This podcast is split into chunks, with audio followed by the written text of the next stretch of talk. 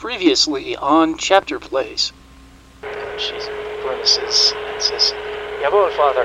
And she motions to the soldiers and the remaining goons, and they begin cleaning up and heading back to the little submarine to go to the bigger warship somewhere out in the uh, Mediterranean. And at this point, uh, we can see Emma, Jean Pierre, and Shay heading to a safe house.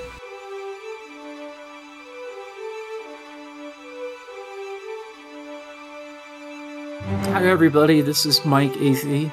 I'm the GM, host, and editor of Chapter Plays podcast, and uh, we're going to have a slightly different episode today. Um, due to some technical issues, unfortunately, I lost the recordings of two sessions, and um, in their place, uh, I'm offering this uh, informal chat with the players about the game uh, what it's about, what it means to us, and uh, just about the podcast in general. So, so you know, we're going to take a, a, little peek behind the scenes and get to know people and what is inspiring us or what we're moving towards in the uh, Chapter Plays podcast. So, um, let's see. I'm Mike. I'm a he, him. I'm in my 40s. And uh, as I said, I'm the uh, GM host and the editor of the podcast. So let's have everybody introduce themselves. Um, and we'll go in the order on the outline, I think. Sounds good. I'm Drew. I uh, use he, him, or they, them pronouns. Uh, I'm in my 30s.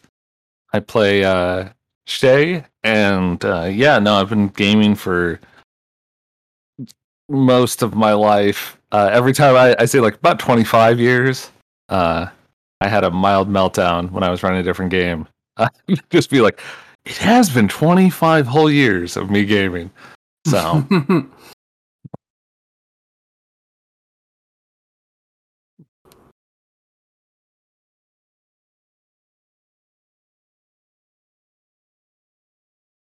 uh, so who wants to go next?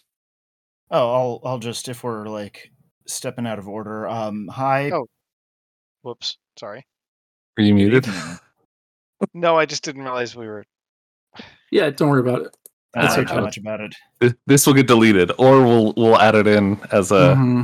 special bonus edition where we do things all even more scatterbrained than normal. You think we're going to get mm-hmm. some motherfuckers on Patreon with this shit? No. Oh, no.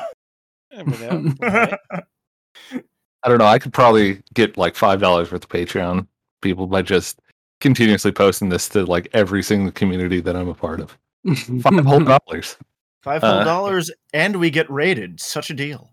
Yeah. Uh, right. So I guess um, I guess I'll go next. I am Merle. I play Jean Pierre Auclerc. I should have chosen a less complicated name for him because I keep on getting it wrong every time I write it down. Uh, I use they them pronouns, and heck, I've been gaming since the THAC0 days, or at least since some THAC0 days. There's probably somebody out there who's still playing like AD&D today. There's always somebody. Oh, there is. Um, but the less said about that. Hi, by the way. Um, I'm Sam. I'm I go by they them. I'm in my 30s. Um, I play Emma Banachek. Um, and I've been gaming for about 30 years in a variety of forms now. Um, mostly I do like story games. I've been trying to get away from D&D, but D&D just keeps pulling me right back in. It's like the mob in every terrible movie in the 90s. Um, yeah, yeah. Especially nowadays, it is clearly the the reigning champion um, and de facto default um, role playing game. There's a reason nobody's sued them over the fact that they say they're the greatest role playing game experience. Um, mm-hmm. They're, they're the uh, first, the last, and always. yes. they are eternal. So uh, we are playing a different genre, however, than Dungeons and Dragons. We've been playing uh, what I guess you could call pulp or pulp adventure, specifically um, using a game system called Trinity Continuum. Uh, and pulp is uh, one of those words that kind of gets thrown around a lot, um, especially in the post uh, pulp fiction era. I think for a lot of people, it has become kind of conflated with a lot of different things. But uh, specifically, the, the kind of pulp thing that, that we're doing is more in the vein of the early 20th century pulp magazine short stories that were published uh, in large numbers on very cheap paper, uh, wood pulp paper, which is where the, the term pulp comes from. And uh, yeah, they, they had kind of a fairly, uh, I would say, meager origins uh, coming out in the like post turn of the century, 1910s. And uh, but they didn't really kind of reach their peak until the 20s or 30s, and that's the era that uh, our chapter play serial, uh, the Gadget Extraction Team, is set in. And um, basically, for a very long time, uh, long before Tarantino or uh, probably even before we were born, uh, the word pulp uh, was synonymous with something that was cheap and ephemeral. So, you know, something that was on par with like advertising or comics or newspapers, things that were disposable and mass marketed. And as a result, like they tended to get looked down upon. Um, and to be fair, a lot of it was bad. A lot of it was really, really poorly written and cheaply made, and uh, just kind of going for the lowest common denominator. But inevitably, there there are certain exceptions to that, and there's definitely a lot of writers that uh, came out of that era that are looked on with far more uh, respect and uh, even admiration than they experienced in their lifetimes. But uh, yeah, They deserved. so sure, yeah, absolutely, yeah. There's a a fair amount of like revisionism in dealing with uh, the history of pulp uh, writing. Like you have certain writers that were relatively obscure in their own time, but because a particular um, academic kind of glommed onto them, they they gain sort of more fame in their posthumous era than they had in their lifetime. But um, I don't know. I think the thing about these stories is uh, things like uh, The Shadow or Doc Savage or uh, any of the other adventure pulp magazine stories. Um, they're built on fairly sturdy stock. Like the formula that they utilize is reliable and is honestly still being used to this day. Um, though in, in different guises. Um, but yeah, I think to distinguish the, the adventure pulp from the other pulps, because to be clear, this is not the word pulp is not synonymous with one genre. It when they were popular, they covered every base known to man. You had crime pulp, you had detective pulp, you had romance pulp, you had uh, comedic pulp, you had sports, you had you know westerns, you had all sorts of stuff. The the adventure pulp, yeah, go ahead. Oh no, it was kind of the uh, exploitation film of its day, where um, Yeah. you know, you had like all it, it was a mode that could be played in a lot of different genres. Yes, Yeah. Um, because yeah, you have like horror, like you said, you have like horror pulp and everything else. It's yeah. Um, I, I don't know. That's just always how I thought about it because I came at this kind of a s- scans. Um, a lot Mhm. of B movies in the 70s and 80s started borrowing from old pulp stories, probably because it was in the public domain and cheap enough to get the film rights. yeah, yeah.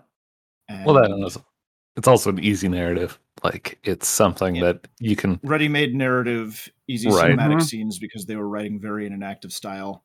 Yep. Um, and so yeah, that's sort of uh, what my dad and I used to call Saturday afternoon movies. Was sort of how Yeah. I got into the whole thing. Good way to put it. Yeah, and you know, um, s- a lot of the the very original uh, pulp magazines like Argosy, and there's there's one that was just called the Popular Magazine, um, which were publishing the early pulp stuff. They were uh, they spent like a year or two targeting young boys, like um, what they would call like boys' own adventure stories, which was kind of a, a tradition already established, particularly in England um, of kind of adolescent fantasies of people at school that are you know young adolescent boys going off on wild adventures and things like that. But um, eventually, they started targeting. They found that they had an audience for adult readers, uh, male and female, um, and you know just across the spectrum, really, that were interested in these kind of heightened um, and you know sometimes sensationalistic. I mean, if you look if you look up the word uh, pulp magazine cover on Google, you're going to get a lot of very lurid images. Um, they were definitely going for um, the girl and a gun aesthetic of like if if we can have a woman in peril on the cover, that's going to sell. Though one of my favorites has always been um, there's a men's magazine cover for like Nature Adventures or something like that, and the uh, tagline on it is "Weasels ripped my flesh," and it's just this muscle thinking- guy fighting off a bunch of weasels. God, that, that's. I don't That know if any a- of you are are familiar with Valsalia, uh, the Out of Placers. There, there's a recurring joke which is literally that, just fantasy version. hmm Just Yinglets ripped my flesh. Yeah. Yeah. It wasn't it like a Frank Zappa album or something too? Yeah, he he uh, took the tagline for uh, one of his albums. yeah. It and is, sort of yeah. became uh, infamous through that. Yeah. and it, it's there's there's a there's an earnestness and a uh, sort of crass openness in these things that um, is without irony, really.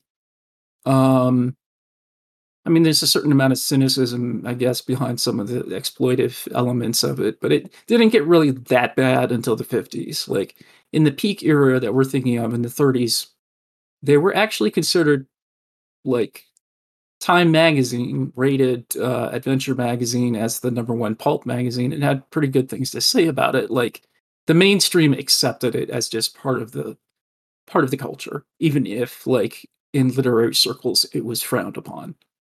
Um, and certainly like the adventure pulp specifically, like its roots in the this sort of boys' adventure stories and things like Treasure Island, like all these things that far predate the era, or uh, swashbuckling stories like Alexander Dumas kinds of things. Those are definite influence as well. Man, the Uh, Victorian Penny Dreadfuls.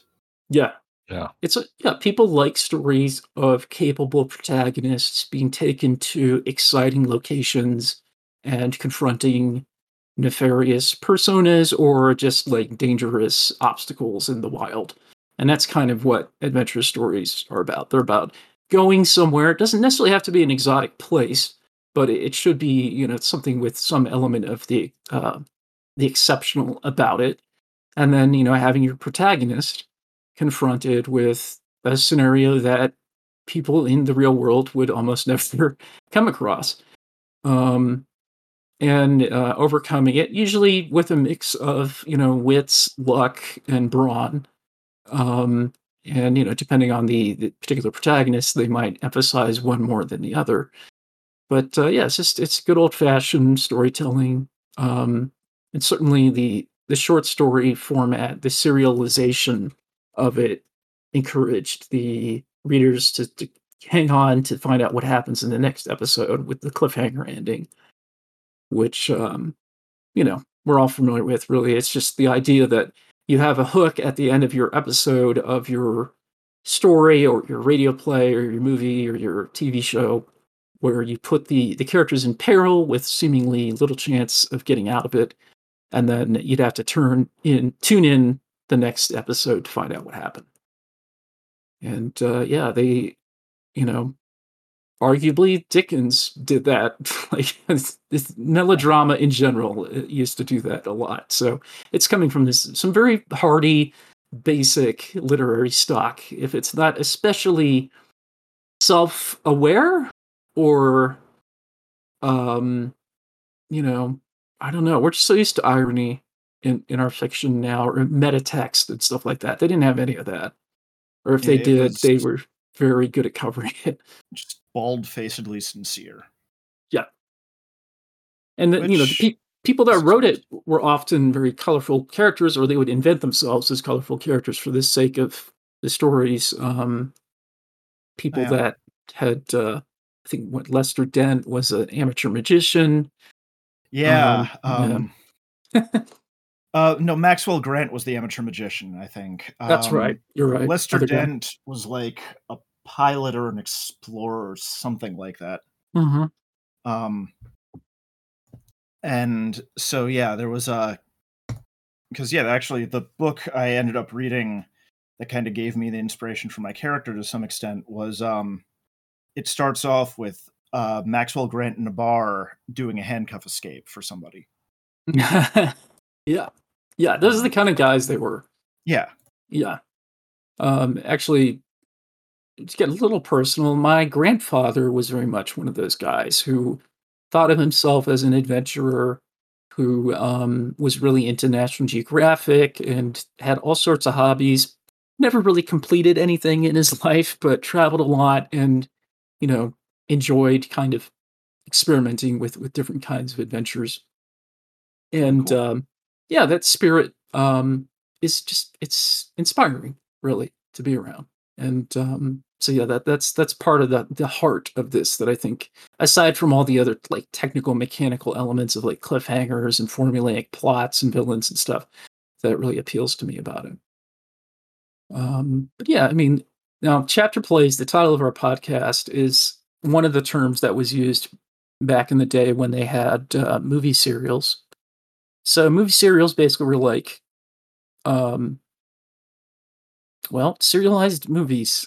You had a you had a uh, multi-chapter basically the MCU. yes.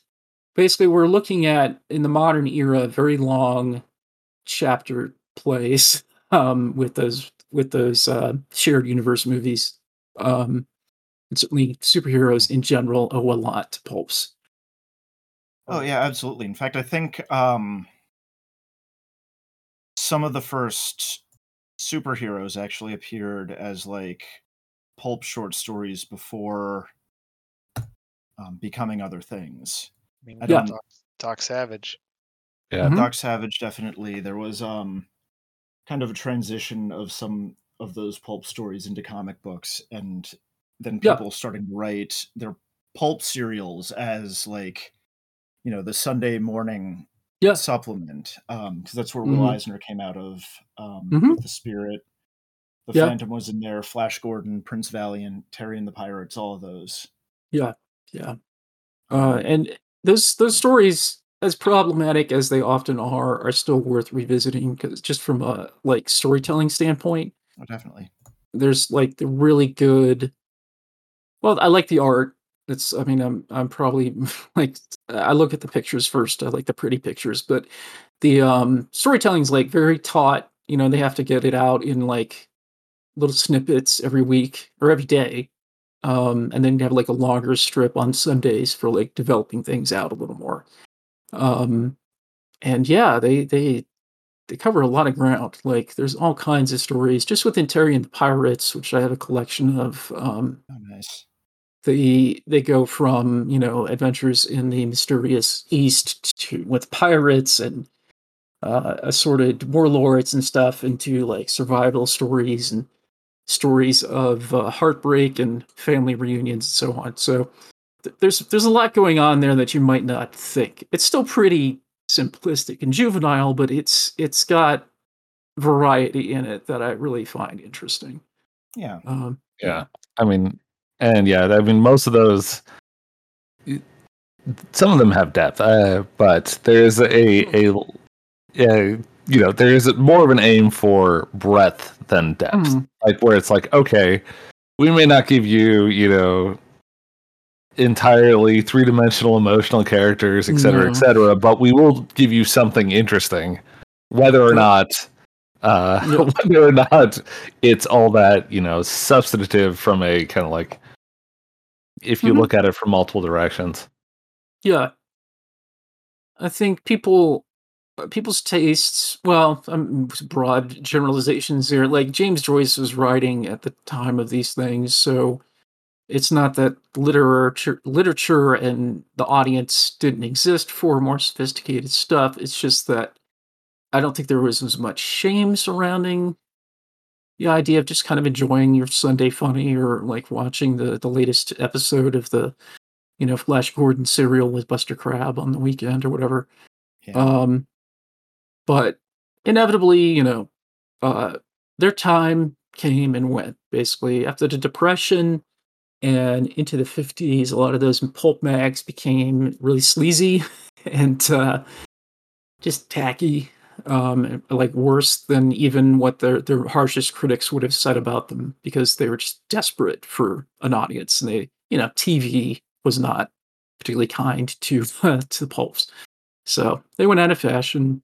But um, inevitably, as with all these things, you know, the generation that grew up with it, like grew up with the pulp magazines and the especially the movie serials would bring them back and stuff that would influence my generation, and then that would influence later people in you know the 90s and the early 2000s with things like the mummy. So um, it's still out there. It's it's definitely not as popular as it used to be but um, it, it has a special place uh, for me. Uh, I- definitely. I'd also say the aesthetics are still pretty popular. yes. Like, uh, people love to, to have like the aesthetic yeah, there's that sort of bright, optimistic gloss, that that that sort of nostalgic gloss that people see a lot of the uh of that past stuff with, and Yeah. a certain escapism.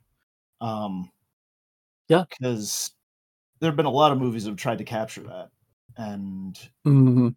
some of them more ironic, some of them less. Um, and I think you know with with this stuff, uh, I find that the closer you get to the source, the better it works. Like Yeah. things that are kind of secondhand pulp. I mean, this is me being overly critical. that's. Uh, like there, you could tell when somebody is just taking like, oh, I want a diesel punk aesthetic, but you know, I'm gonna sort of bring in everything that is like 20th century uh, escapism, which is not necessarily a bad thing, but I don't know. I have like a very specific vein that I focus in on. Um, but I don't know. What do you guys think? Do you, do you guys have a particular uh, element uh, of the, of the genre that sticks out to you? I've just always been a huge. Uh, I, I don't know how to put this politely, so I'll just go with it. I've been a huge retrofuturism simp for a long time. Yeah. Um, just because. Um, I. A big influence on my love of pop culture was the stuff I watched and read, and you know, I got it mainly through my dad. My dad was really into a lot of that stuff from the 50s and a lot of um Mm, like when I went to my grandparents' house, then they still had all their old children's books, which were things like, you know, a picture book of uh stories about uh Frank Buck, bring him back alive Buck. Lavish almost Wow. I'm, I'm pretty sure it wasn't Boris Vallejo, but they looked like Boris Vallejo Wow. illustrations of animals. It was beautiful. Yeah. Um Yeah. and like all of that sort of stuff like the movie picture book of el cid was another one Mhm. um but then on top of that every saturday afternoon this is where we got the term saturday afternoon movies at least in my family was um the local syndication affiliates channel 11 and channel 9 used to air their like saturday afternoon movies which was a b movie they could get Mhm. from like the 70s or 80s for relatively cheap to broadcast. Yeah. So along with like a lot of the a lot of like weirdly a lot of like classic Hitchcock films and things like that that they could get easily. Then there was also stuff like Firewalkers or Raiders Yeah. of the Lost Ark or hmm the frigging Golden Child of all things. Yeah. Big Trouble in Little China. So I ended up watching a lot of that stuff that takes off of those like older pulps, and so I was Yeah. kind of primed.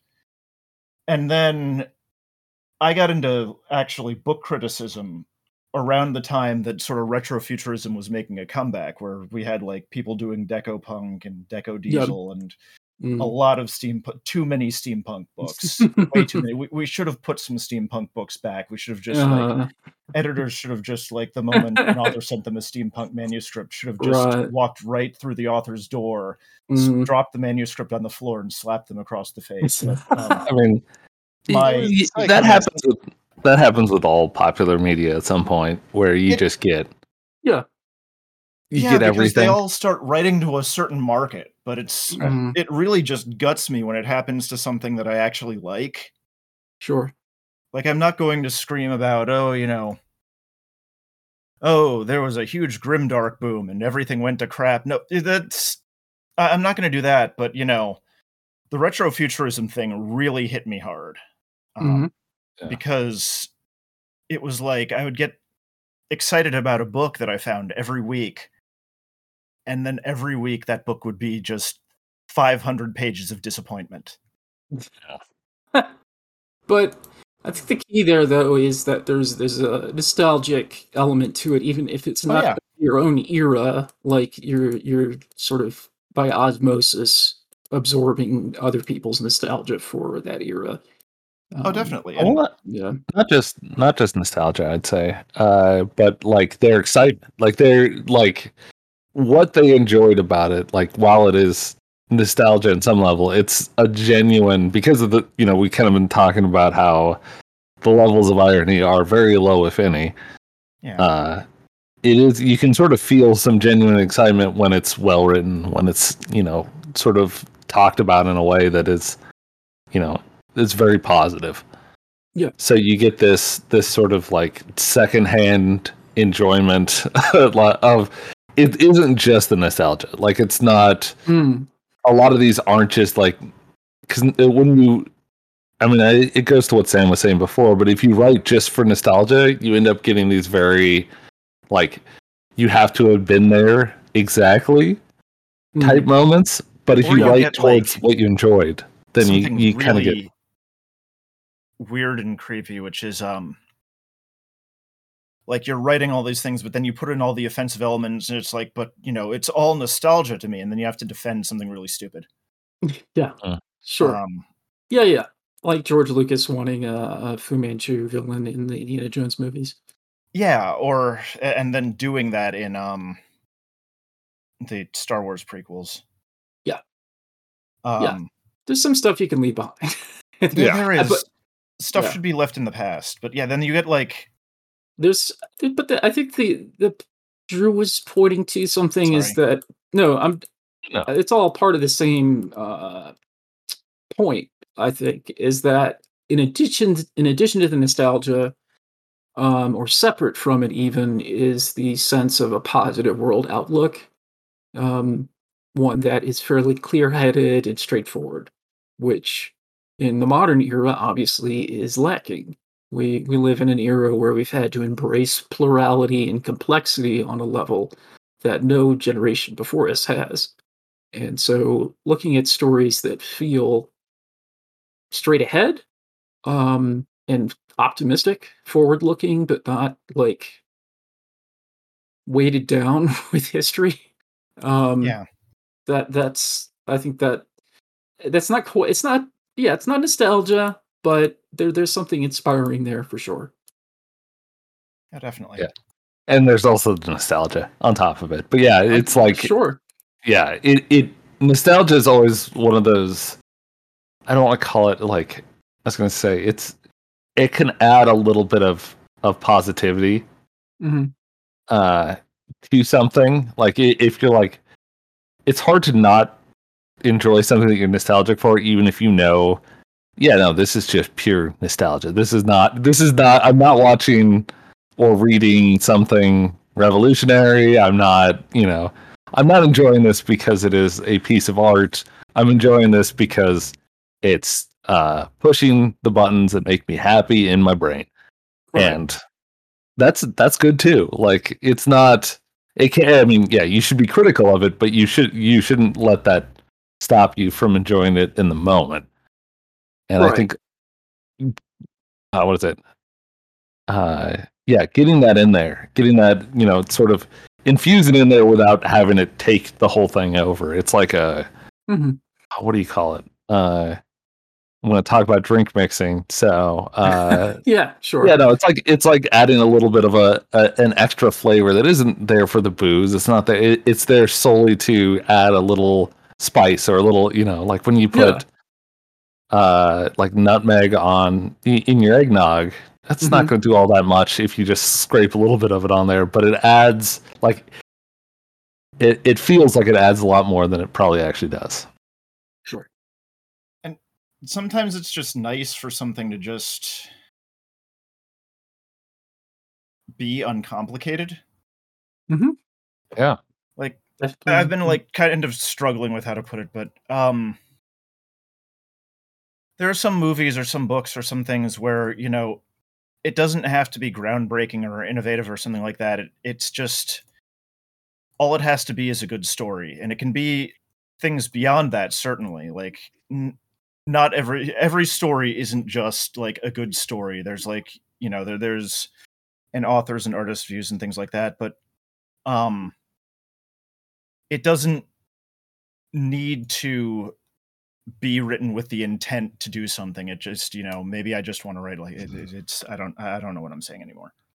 Well, Uh, yeah, no, it becomes an exercise of technical craft and um, uh, a very basic story that doesn't have to be about more than what it is, and Yeah. that's um, you know, I think a lot of people try to reach that with certain things, like you can argue about like popcorn movies nowadays and like sort of mindless entertainment versus art films. You want to get into that, but like really uh, a very well crafted thriller or adventure story or mystery or horror story um, can be a piece of art unto itself just by virtue of its craft. yeah I mean, keep in mind, uh, Star Wars, the original Star Wars is heavily inspired by uh, a granted Flash Gordon type, Mhm. uh, as opposed to the original pulps, but there, there's there's a lot of shared lineage there. Oh, absolutely. yeah. absolutely get to art. Yeah, and it's it's effective and uh, universal. It's the other thing. This stuff doesn't have to necessarily. I mean, it can be specific to an era or a culture, but generally speaking, like they have a very broad appeal. Um. Anyways, so but the weird thing about pulp, though, adventures in relation to role playing games, is how kind of in their own little ghetto that they've kind of been in. Um, because of the dominance of things like Dungeons and Dragons. Um, it it was one of the first, like, well, not the first, but it's up there in terms of like, aside from maybe science fiction and superheroes, uh, of people's idea of saying, well, this is fun if we're playing something that's kind of like Lord of the Rings, but what if we don't want to do that? What if I'm more into Superman or Batman or James Bond? and then uh, you start to get role playing games coming out in the early 80s. And it's not a coincidence. A lot of those came out around the time uh, after, like a year or so after Raiders of the Lost Ark had come out. Um, which, in terms of pulp adventure stories, I think is probably the best for me. Like, just it's my ideal. Um, I know it's not a perfect film, but um, it, it hits that right spot nostalgia wise and just uh, appreciation wise for for what I like about these things. And uh, so yeah, I think a lot of other people were inspired by it. Um, not all of the pulp stuff was necessarily adventure. Like Call of Cthulhu predates most of the adventure pulp role playing games that came out. Um, and you've heard of that probably. It's based on the Cthulhu mythos of H.P. Lovecraft. Blah blah blah. Um, it's cosmic horror. I'm sure it, it it's great. It's just it's not for me.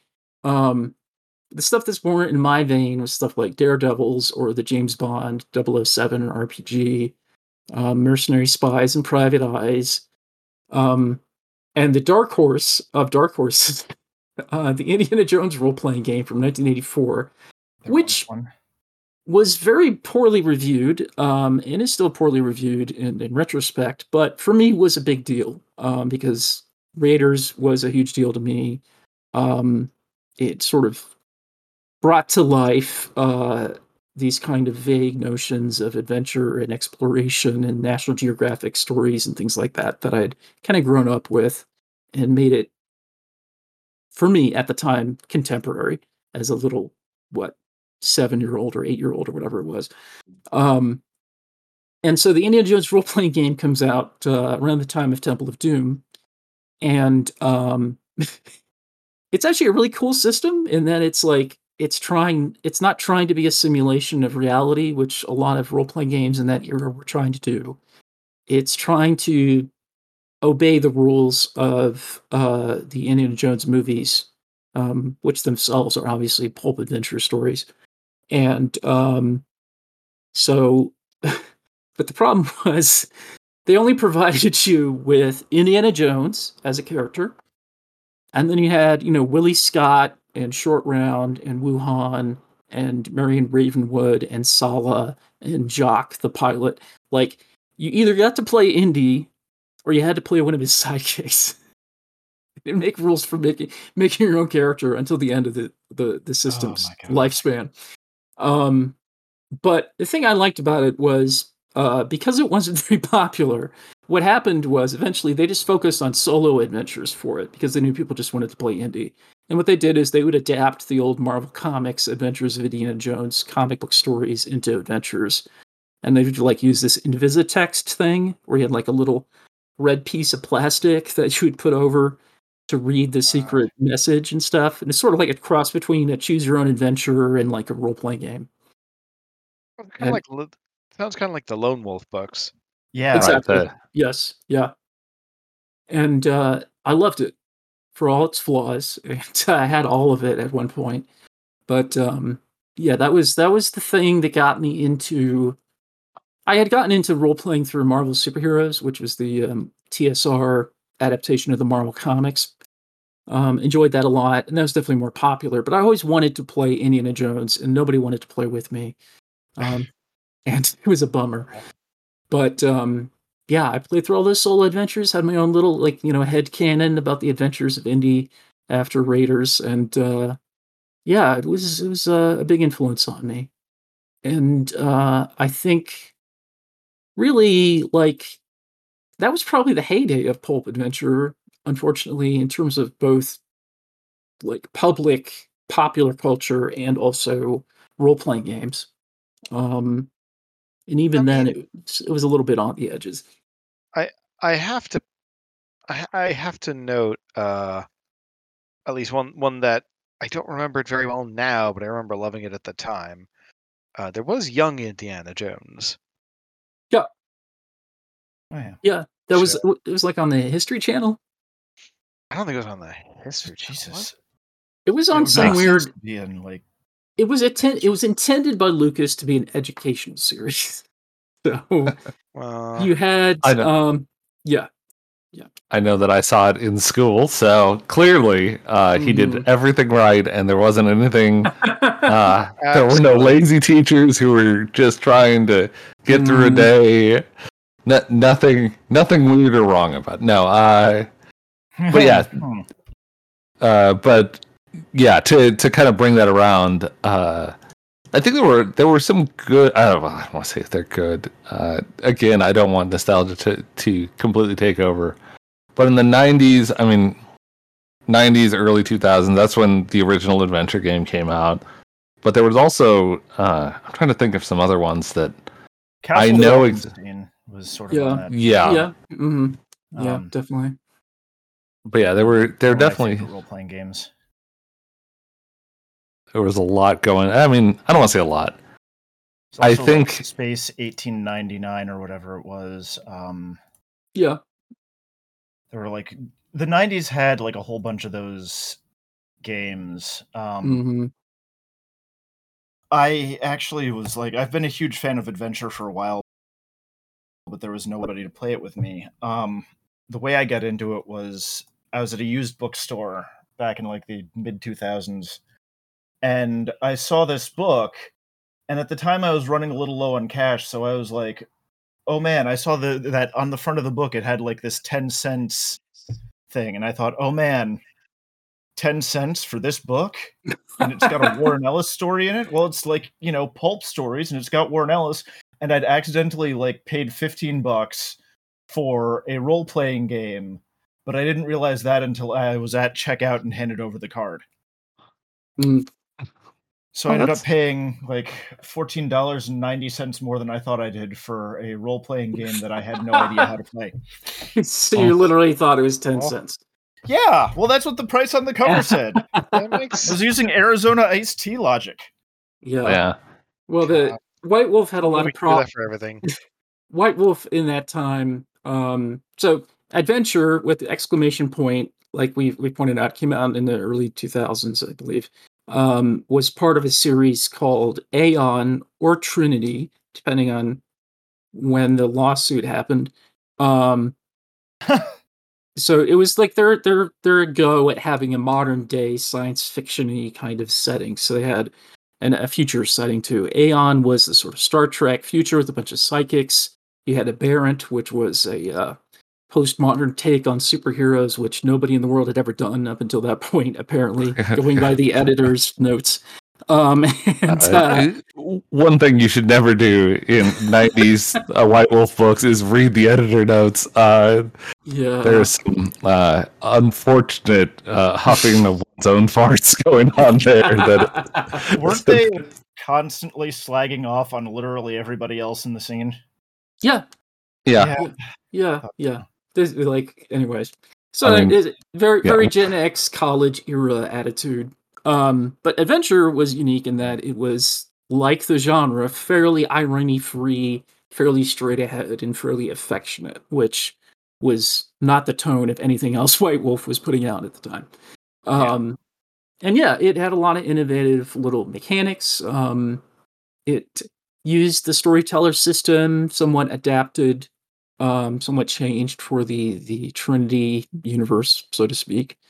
And uh, I think the first real big difference in it was the use of um, dramatic editing, which was this idea that the players could have input on the outcome of the story more more so than you would traditionally have. Like they could step outside of their role as a character and say, as a player, I want to write in or edit in this element or idea. Um, it's not necessarily the only time that's ever happened in role playing games, but as far as like a mainstream story and connecting it to pulp stories, um, the original adventure was the first one to do that. But um, let's back up a little. Um, let's talk a little more about what, like what our personal touchstones for pulp stuff are, because I've talked at length about Raiders. So what else? What else? What other stuff was was percolating in your guys' minds with this with this genre? I think pretty much everybody pinged off of the mummy, right? Oh yeah. yeah, Except me. I was a Yeah. snob. I was yeah. Uh, It wasn't good That enough. that is absolutely fair. Um, I, I think it's a can it's a generational thing. It it if Yeah. I had seen it ten years before, I would have loved it probably. But I think it Yeah. felt like everything was going to be compared to Raiders for me or Indiana Jones in general. So like, it just it didn't hold up as well for me. But having It said is- that, I'm grateful for its existence and keeping the genre alive in the minds of people because yeah. it is absolutely exactly what it has to be, um, which is what I love about it. Um, Mhm. It does wink at the audience a little, but it winks in the audience the right way. Mhm. Like it winks at them in a way that it's like using a lot of um, like vintage slapstick comedy tropes. Yeah. Or like the kind of dialogue that had come out of 1930s and 40s movies, and that's the way that it's sort of winking at the audience instead of like going full bore on irony. And yeah, it's a much different movie when you're like 11 years old and have never managed to catch Raiders on TV or rent it from the video store. And or see like it in the theater. Yeah. or seen it in Oh, the theaters because Yeah. it came out literally when you were born. yeah. Um, Yep. Yep. and you know, so that was like that was sort of, and I know this is blasphemy to say, um, my first ex- exposure to Indiana Jones was Temple of Doom.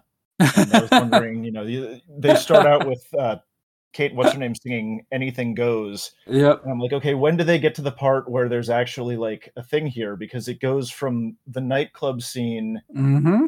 to them talking in the you know basically like one scene of things i don't care about to another scene of things i don't care about then they eat the monkey brains and by then i'd already lost interest at like five fucking years old sure. Yeah. um Yep. I was just know. talking to my husband. I, I have not actually ever seen that one. Yeah, it's, It's- interesting. It's an it is. artifact of its era. It's slumming Spielberg. It's not. It's like cruising on like minimal effort throughout. Um, and it's it's it's got a lot of lazy, uh, gross, problematic stuff in it. Um, it's yeah. basically what Cannon films would have done if Cannon films put any effort into their movies yeah, Yeah. that's a good way of putting it. It's like way better than than you know, Firewalker or King Solomon's Mines, but still pretty bad. speaking of which guess which what guess what two pulp movies were the first ones i'd ever seen Yeah, I saw that Mm. on your list there. Yeah. Um no, it was just cuz the way I used to get into movies like back in the day is my dad would be channel surfing and then I'd see something like a guy take you know, I'd see like this guy climbing past this skull and suddenly Mhm. we'd be watching like the last 10 minutes of Legend because I'd go that looks scary, let's do that. Yeah. Or, you know, Right. like the batshit ending of Big Trouble in Little China because I'm like that looks awesome, let's watch this. Yep. Yep. So, you know, I see this guy like pull a severed leg out of a river, like in the middle of this nighttime scene, and I'm like, I want to see this. And my like, Sam, that's King Solomon's Mines. You don't want to see that. No, that looks really cool. No, Sam, I know that guy's Richard Chamberlain. We're not watching this. And to his credit, he watched like about five minutes of it hmm and was much more lenient the next weekend when I wanted to watch Willow for the eighth time. Hey, that one's a classic. But eight times, eight times, I mean- Merle. Eight times in how long a period? a period of like they aired it like once every other week. Okay, that, that's Yeah. maybe a little. Uh, so we're It talking was like a within while. a calendar year, Uh-huh. if not if not half that. It's like a seasonal Alright. thing.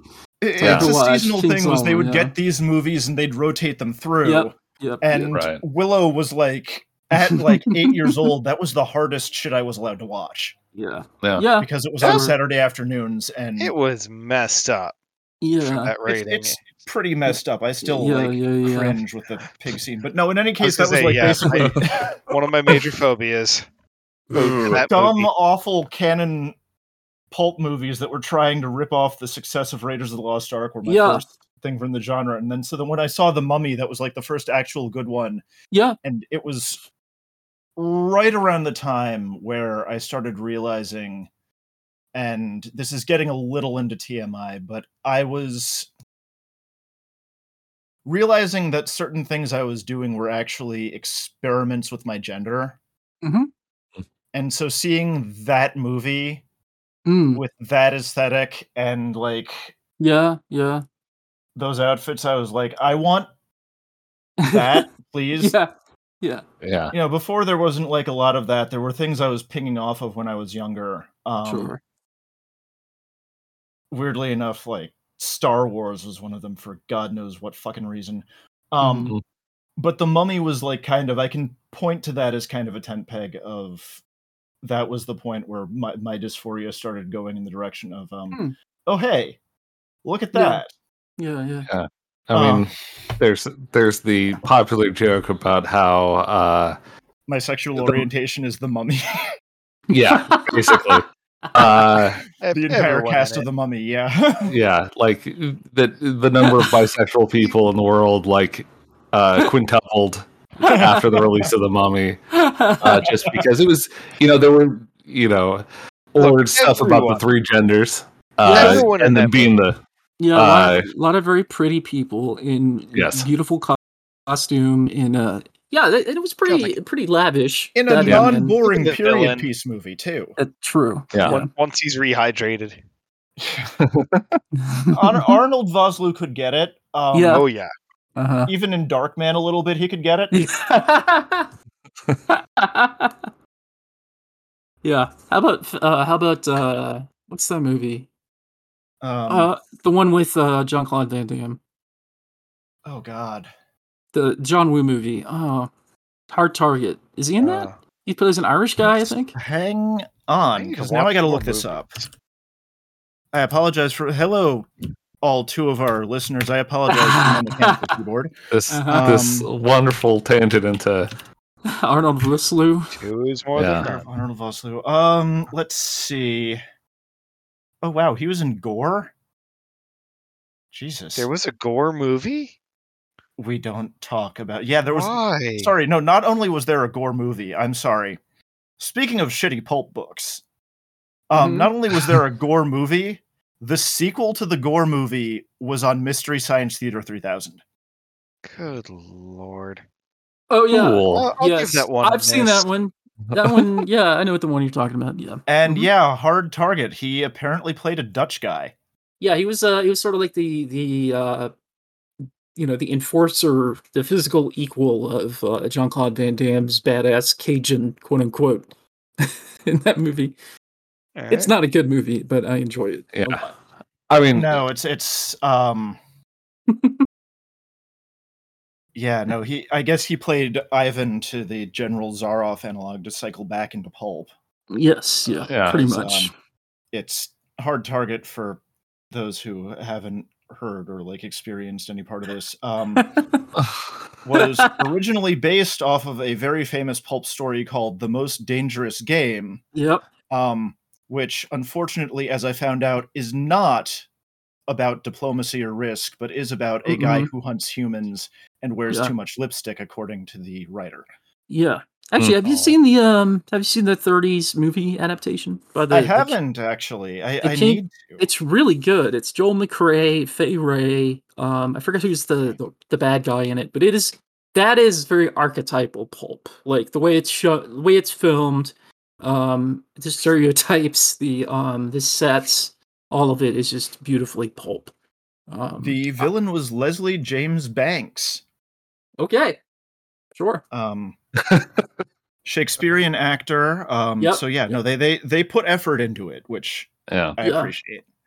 I mean but- Shakespearean actors are always you, you know they're going to give if not Well- they will they will play to the cheap seats. Let, uh, let's put it this time. way: it's it's 1930s Shakespearean actors. So Yeah. we have a theatrical actor from the 30s doing a very very broad, very arch uh, villain role, and I love it. It's perfect. Yeah. Yeah, Oh my Um, god. Captain Hook too. I just, until this very moment, completely had wiped from my brain probably one of my first non Indiana Jones Mhm. uh, brushes with pulp adventure. yeah, I saw the Phantom movie. Yeah. kid. Oh man, Oh yeah, slam I saw- evil. I saw more Oh, than once as a kid. uh my Uh, dad and I watched that a couple of years ago. huh. the first time I saw it. It's uh, it's interesting. Patrick McGoohan is in it, strangely, um, as the the older Phantom, and they go for it. I mean, they give him the whole purple outfit, the jumpsuit, which is striking and hard to understand in a film I- context. I freaking wish. Okay, we- we've been talking a lot about how pulp is, for the most part, irony free. Yeah, And given that movie and that cast and the way it was filmed and the way they absolutely went for it, I would have appreciated just, you know, a little bit of a wink, a little, you know, smir- a little like something other than stone faced, bullheaded um, nonsense, for lack Yeah. of a better term. sure. Yeah. Like, I vibe with that movie uncomfortably on some level. Sure. but I cannot. It, it- it is just so damn silly in the wrong way. I think part of it is there's a kind of TV movie element to it. There's there's something about it. It doesn't quite pass the bar cinematically for me, um, especially in the action. I don't think it's bad, but it reminds me a lot of like Buffy the Vampire Slayer or Xena Warrior Princess kind of level production. Yeah. No. Yeah. Uh, having Anyway. watched on TV, I I definitely felt like, oh yeah, this is probably the right way to watch this. Like watching this in a, in a movie theater, like with it being the only thing on there would probably be I don't want to say torture, but it would it would be not ideal because it is very Mhm. much of a it's a very light movie. Like Yes. it's very it takes itself very seriously, but it's not a serious movie. It's just like uh yeah, you it's enjoyable if you have the option of just wandering off at any point. just- yeah, come back. Say, oh, there's oh, they're still in the jungle. Okay, well, I'll go get Yeah. myself a sandwich. Oh, Um, that is, uh, I listed that as one of my goddamn touchstones because It is um, visually. I think it, Yeah. it serves, and like there's the whole Catherine Zeta-Jones and her Oh, yeah. Jones and her uh, female pirate air pirates gang, and Treat Which- Williams chewing up the scenery as a it's like a billionaire or like a rich guy who wants to control the world or whatever. something like like that. that. It, it's weird, and he's like reincarnated into somebody else's body. Yep. Um, kind of makes me wish that I'd actually like my parents had let me see the shadow when there was any chance of me seeing the shadow. I saw that in a theater and was upset with it. I can Um, understand that. it was it okay. Right. That has one of my favorite kill scenes. But That one has some really Which- nice effects, but I thought the tone was way off for me. Okay, I just remembered. I I was remembering Alec the ending of the shadow and was Yep. thinking it was from the Phantom because that was Oh. a, a Yeah, pretty, sure. pretty sadistic ending there. Yeah, yeah. No, that's uh, that's actually more true to the Doc Savage story. the idea of performing a lobotomy on an enemy and then trapping him in an institution. That's that's more something that Doc Savage would have done. The Shadow normally would just kill the guy. Um, he would just a- kill the. He he would basically just break the guy's brain, and leave. Well, he wouldn't lobotomize him, but he'd like yeah, or shoot him. I mean, it, like shoot him. Yeah. the the the Also, uh, Mulcahy, how how was I so betrayed by you, you bastard? Yeah, that, that guy. Well, don't get me started on Highlander. Um, so let's talk about something else we like. So, Adventures of Tintin. Oh, Adventures of Tintin. Drew, Yes. Drew has that written down. That's a really good one. Yeah, and for me, it's a it's a big childhood thing. Uh, I gr- uh, I went to a uh, went through a French immersion program when I was young, so Tintin is, you know, three times the uh, the, level of popularity in any French speaking country, Mhm. uh, and yeah, so those were like the first between that and the Asterix. Uh, comics like those were me learning french like a french child would uh Mhm. you know read all these goofy stories and uh yeah so like i, I definitely have put a little bit of uh i guess it, it would be uh captain haddock uh Mhm. into into shay like the the kind of the the saltiness the uh Oh yeah. the the willingness to just sort of muscle things out even if uh, things aren't going well. Uh, like that that's definitely a vibe that I was trying to go for with my character. Yeah. I do definitely see the bull in the China top, China shop thing, but without the like the like constant physical comedy aspect of it. Yeah, like I, I I could probably do more physical comedy. I love doing physical comedy, like, but it's always weird to speak physical comedy because yeah, yeah, describing Yeah. somebody doing something wacky is is not the best medium for that, really. yeah, it it's a lot easier when you like I try to do it. something awesome and then just boff the roll. yeah. I will say, yeah, Jean Pierre is is more open to the sort of Chaplin esque. Um, oops, I got in a jam kind of thing. yeah. I mean, I will works. say, like, uh, I semi-intentionally made Jean Pierre to be a sidekick. Mhm. He's like, he's not the most serious character. He's not like, not as cool as he, to some extent, thinks he is. Mhm. he doesn't. He doesn't think he's that cool, but uh, he's not as suave as he thinks he is. Sure. Yeah, like No, that's a Maybe a lot of fun to play. a- And I, I think, yeah, uh, in a team format, like actually most of these comics uh, and, and movies, as much as we try to think of them as featuring one character, they are always like ensemble casts with, you know, perhaps one central protagonist, but chiefly like a fairly even share of screen time given to the other characters.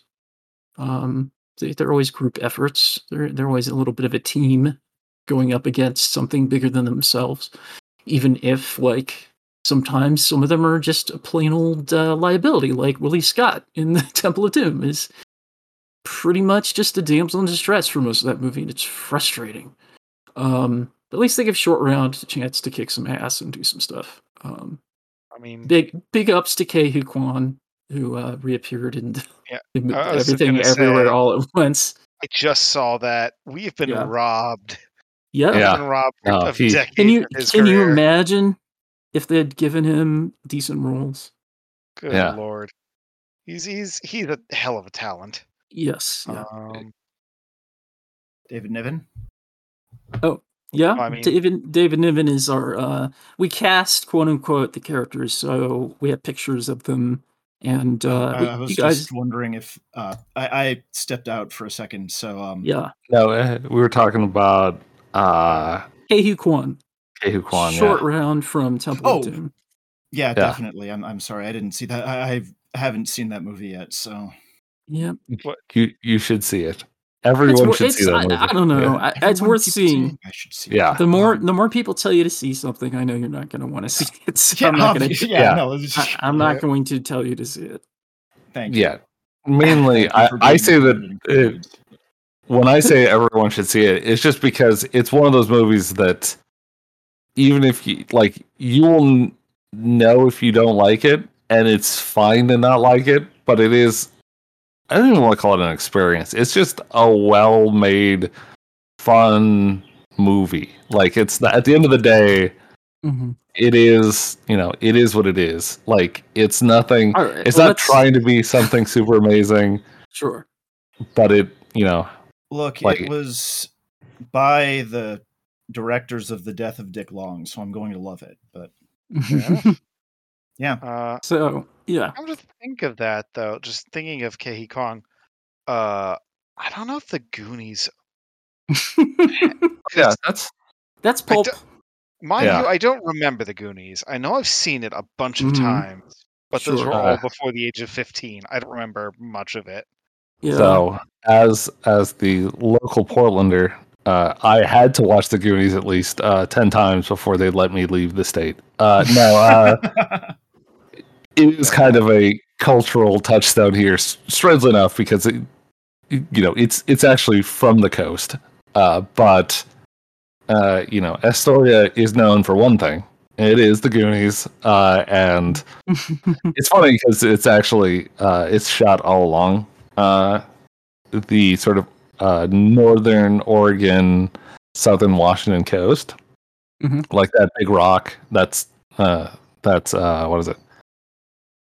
Not Castle Rock. Why am I doing that right now? That's Uh, uh, that's William Castle's. Uh, that, that's the production company they founded to make William Castle films. Yeah, I'm trying to. There, that big rock is is yeah. It's at, it's at Cannon Beach. That's why I was like, uh, Haystack Rock. That's what it is. That's that's like an hour down the road from Astoria. Hmm. Uh, maybe not that far, but it's definitely like it is not the same city. Uh, and it's it's funny because you'd think, oh yeah, we- we'd hate that, but no, it's just like another another wonderful coast uh, Oregon coastal city. Uh, and it's just you know it's a lot of like I have childhood memories of that of that rock.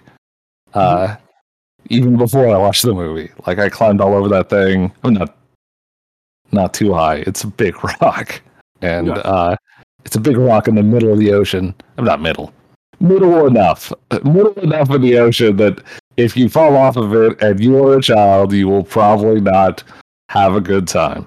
Uh, and so yeah, but it's yeah, it's it was a lot of fun, a lot of so yeah.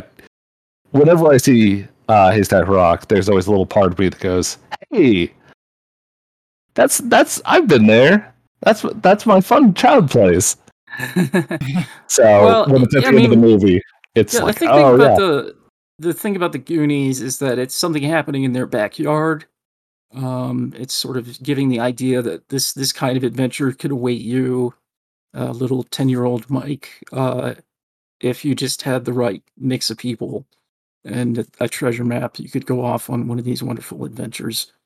Um, yeah, and you know, I I don't know how well it holds up. Uh, I haven't watched it in a long time, but that's another one that definitely like, in terms of like the boys' adventure kind of story, um, like that that's sort of keeping that uh, that genre alive, or at least making a point of referring back to that whole thing.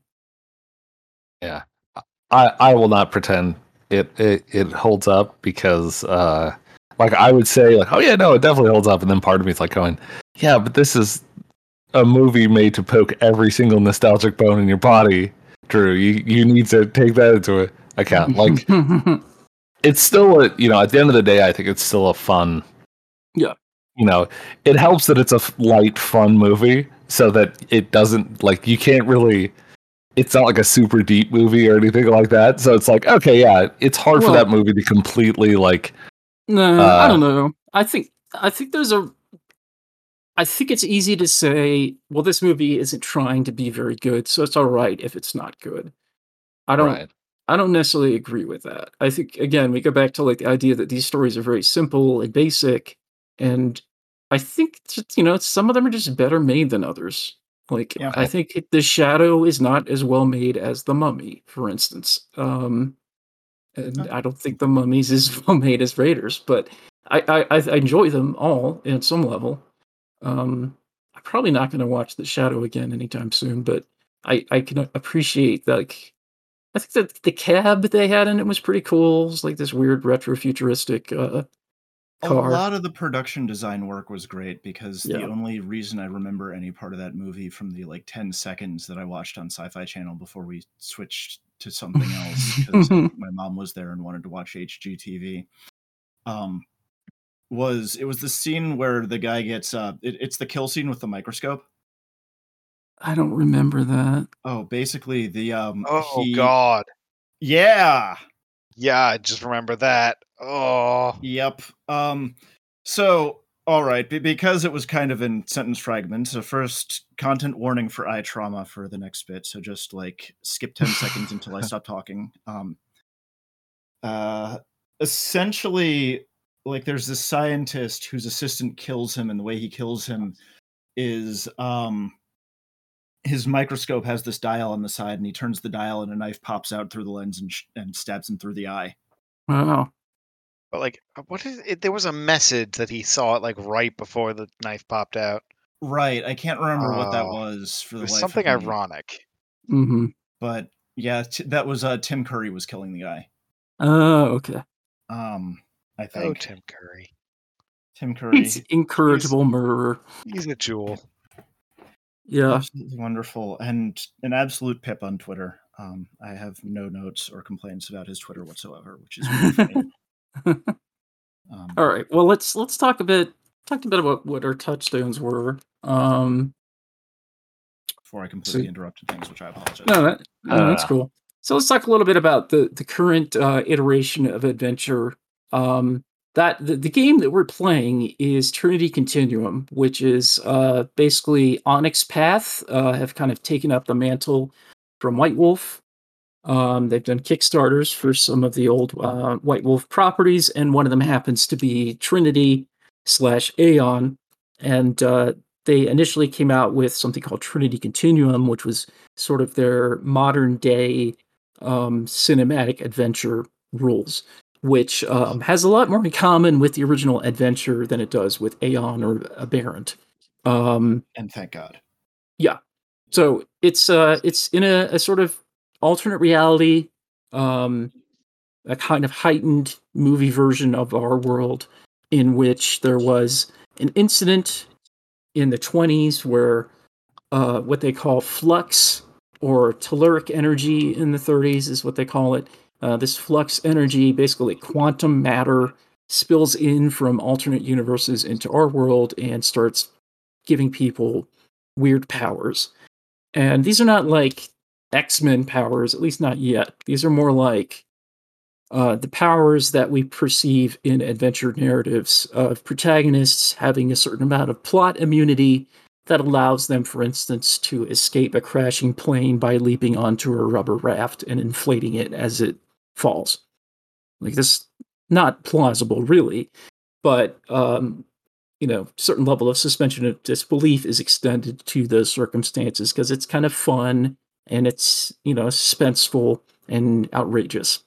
Um, but it can also you know come up in, in smaller ways where the character happens to always know somebody whenever he's in a particular place that can give him the information he needs to make the plot go forward or he happens to be a brilliant detective and therefore is able to draw a lot of conclusions that most people would never be able to draw um, or they're just like an extremely skilled combatant who uh, you know can fight 10 armed men uh, unarmed and, and successfully uh, beat them. So th- those kind of characters um, they're, they're called talents in uh, the trinity continuum universe. And that's basically what um, most of the characters in uh, adventure uh, the pcs are though there's slightly different variations. Like we have uh, two daredevils uh, which is a type of talent. These are the guys that are sort of the Indiana Jones or James Bond or, you know, a lucky, heroic um, action movie protagonist, basically. Somebody that's luckier than most people, but also pretty capable. And then we have one that is a um, stalwart, which is sort of a proto superhero. Sort of uh, golden age Superman is probably the the right barometer for that. It's somebody that's clearly above human potential, but isn't like off into the stratospheric, like godlike demigod kind of persona that you see with uh, a more modern version of a lot of the like DC superheroes. Um, and then the one we don't have is a, a mesmerist, which is, uh, I guess, the shadow would be an example of that. It's somebody that has powers that are sort of psionic, but uh, are subtle usually, and uh, they could do things like manipulate your mind or erase memories or speak to you telepathically or move things with their mind um that kind of stuff and yeah so uh the the kickstarter had a manuscript which we've been using for the um the additional rules for the the talents in the 1930s for the uh, Aeon Society centered stuff, and uh, it's been working pretty well. I think um, you know, I love dramatic editing. I think it's a great idea. Yes. And yeah. I love the, the flavor of all the gifts. Um, the the special powers that the characters get are really fun because it's always in some ways a riff on a trope or some sort of familiar fictional um, archetype or formula that you see all the time. Like uh, Emma's ability to make the villain make a speech about their plan, for instance. Yeah, the famous Bond, Bond villain speech is, uh, yeah, but before I die, Yeah. um, which is an awesome power. Um, and that actually, that's one of the things I love about the system because that's how I build characters anyway. Is figure out what I want them to do or what like lines I what touchstones and lines I want them to have. Um, Mhm. and then build from there. So you know, like having someone just be able to like yeah they can give the villain monologue they can like sort of do the a lot of her stuff is balanced because one of those touchstones is like the old Errol Flynn, Basil Rathbone sort of movies where they'd like have the duels up the staircase and like on top of walls and over tables and stuff like that. So I took Yep. on the head of the Mhm. for things like that and you know jumping out of planes and stuff Mhm. and it was just a lot of it was just a very easy way to sort of like go one to one and i really appreciated the hell out of that Yeah, I think if you tried to do that in something like Dungeons and Dragons, you'd have to have your class specifically built for that. Like, I guess Right. the Swashbuckler maybe is the closest. I don't know. Do they have that in D and D? they Yeah. do i think it's like a secondary So- rogue or secondary Uh, like, rogue subclass. Yep. Yeah. yeah Yeah. But even then, it's not. It, you you don't get all that other stuff. Like you don't Mhm. get the the villain monologue stuff. You don't get the like sort of arbitrary luck kind of things necessarily.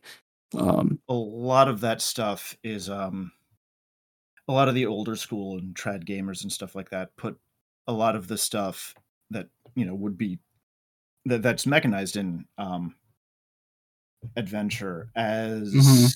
what's called fluff or flavor Yeah. it's like well why do you need that why, why do you need abilities to do that why do you need mechanics to do that that's just fluff that's just flavor what are you doing that for Which is true up until the point when you're playing a game and you want to do that and they tell you you can't or you roll Right. bad and you're like this character isn't achieving the thing that I want them to do. So that's that's definitely like the big relief of this system compared to something like D&D is that it is specifically structured to allow you to do that stuff. You you get to do it all the time.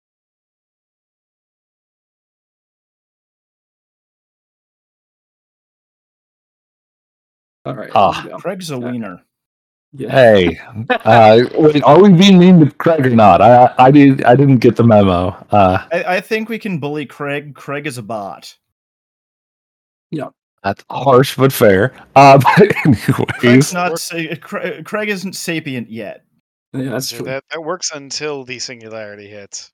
Right. He has no feelings to hurt. Um so yeah, you were saying that uh you were gonna play a character yeah, I was in a sort of version of something like Warehouse 13, but more physical. yeah more physical. I I wanted to initially it was kind of playing a very like I don't want to say heart heavy, but like a guy with a good heart who happens to be, you know, I didn't want him to be a tragic figure, but I wanted him to be like a genuine person. Like Yeah. Uh, with yeah, and that was kind of the starting point. And then Mhm. from there, I've been you know kind of built out. Uh, but yeah, I think so far I've gotten a lot out of that Yeah. and mechanically the game is like yeah it definitely plays to that like it doesn't it doesn't i i, I think i there's part of me that that wishes i went with a uh, a daredevil just for like i don't know. Like i don't know how to describe it because it's not like a it's not a purely mechanics thing. I think it's just the whole the one thing that i've find a little frustrating is uh using uh, like using dramatic editing as a not like which is balanced mechanically to uh, against the idea that uh daredevils will have an easier time using it uh versus Right. So just so for the people Okay. listening, um in Trinity Continuum, talents have the uh, access to dramatic editing. They spend inspiration to, you know, one to three points typically to do some alteration to the story. Um, in uh, Adventure, they introduce the Stalwart and the Mesmerist, and because I guess they're supposed to be more physical or mentally focused, um, they have to pay an extra fee, basically, of another point for any inspiration uh, for dramatic editing. So yeah, it's much more expensive for them. and it's definitely not a thing like mechanically like if i put my designer hat on it, it makes sense like if Mhm. i put on my fl- even if i put on my flavor hat it makes sense that doesn't that doesn't mean that i'm like hey, it's but it does make me feel like since this was initially kind of part playtesting part you know just having having a good time uh part of me is like oh but now i don't get to use this thing as much Mhm. that makes me like I, I think it's that that whole not fear of missing out, but f- kind of like in that vein of being like, oh, I wish I had this. I wish I could do everything. Uh, and so like from that perspective, I think the game does a great job of making it so that everyone can kind of do something. Like it's not a singular like here's the best best choice and here's the worst choice. It's like okay, everyone has their thing Mhm. which is why I wanted to sometimes switch the thing that I do, uh, because they're all maybe not equally interesting all the time, but they definitely have like there are pros and cons. There are positives and negatives, which I think is a sign of a good fun system. Is that you Yeah, get that kind of feeling of They're very distinctive. yeah, Um, I mean, they have game like they have ideas for campaigns where you have a mix of like uh, Aeon characters and talents, or uh, you know, aberrant level char- novas or whatever they're called, uh, and talents and stuff. And I can see it. Like on some level, uh, the narrative control is so open ended. If you're a particularly creative or inspired player, like you could get so much mileage out of that. Um, but on the other hand, it requires more brain power than just saying, "Oh, I can lift a bus and throw it at somebody." Uh, Right. It doesn't have that kind of sturdy reliability of like the physical or mental superpowers that some of the other characters have. Um, I would I would say if you wanted to get more out of the dramatic editing, uh, raise your inspiration because I mean, that'll right now though, it's it's at the four. cost a bit. Oh, really? Yeah, Wow. yeah. How much is it for your powers? Uh, it's just one each time I use any of the non. Was it? hmm There are, there are some that I can use just for for well, not free, but uh, that just work based on you know I don't have to spend for. But the main ones take one point to, to use. So Hmm. Yeah. Yeah.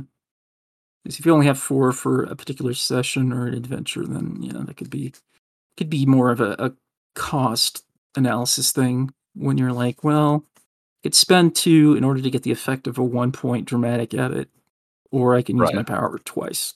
Yeah. So yeah, it, it's definitely like like I say, it's one of those things that I think it's also. I don't want to say it's just a me problem, but Mhm. it's it's one of those things that I think I have like specifically where I'm like, I want to I want to play with all the toys, and that sometimes Sure. that that makes me think, hey, did I when I made this choice? And obviously, like when I make the choice, I'm like, oh yeah, no, I'm willing to live with it, but that doesn't mean that I've I, I would I kind of know that I'm not always going to be happy with it. You know what I'm saying? Like it's Yeah. going to come back and it's going to make me go, but what if I did this instead? right. Uh, no, but- there's a flexibility to the Daredevils because of that. Um, Right. and So, like, reinforcing your concept as a Daredevil just means having your dramatic edit or your skill choice or your gift represent what you want to be good at. Whereas with uh with the, the stalwart, you're like really kind of settling in to say, okay, I'm gonna be able to fly, and I'm gonna be able to punch things real hard, or whatever. It's a- it's a little more fixed.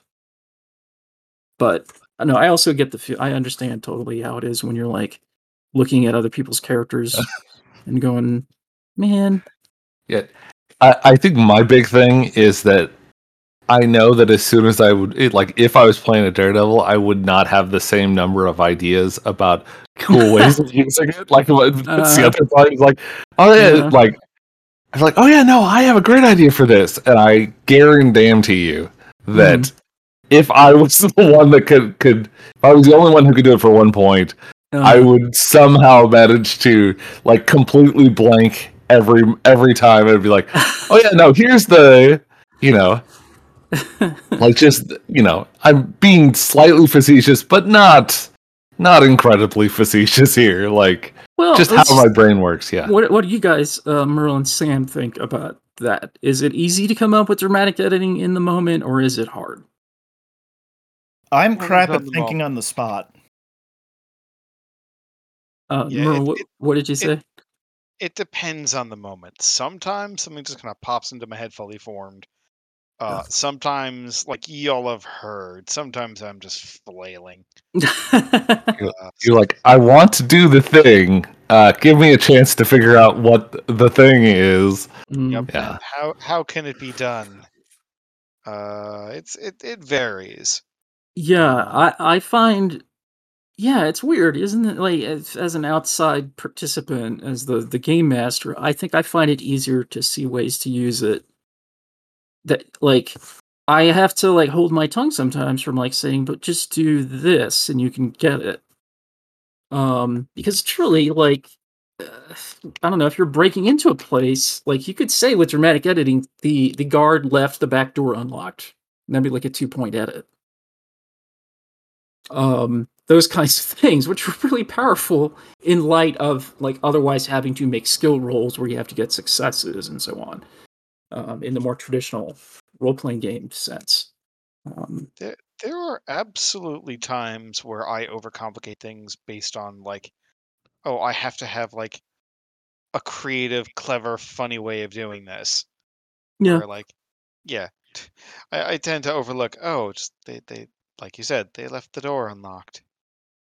or yeah i don't know there's like there's so many weird ways to use it um now that they've also included um they have a les phantomes uh edition like supplement for trinity continuum which introduces sort of heist rules uh very much in the style of the role-playing game leverage which is based on the tv show where you'd have uh, flashbacks to fill in the blanks of how your characters accomplished something without having to spend the manpower or the brain power to like plot everything out perfectly which is a trap that so many games get into when it comes to sort of procedural you know plotting kinds of stories Yeah, I definitely.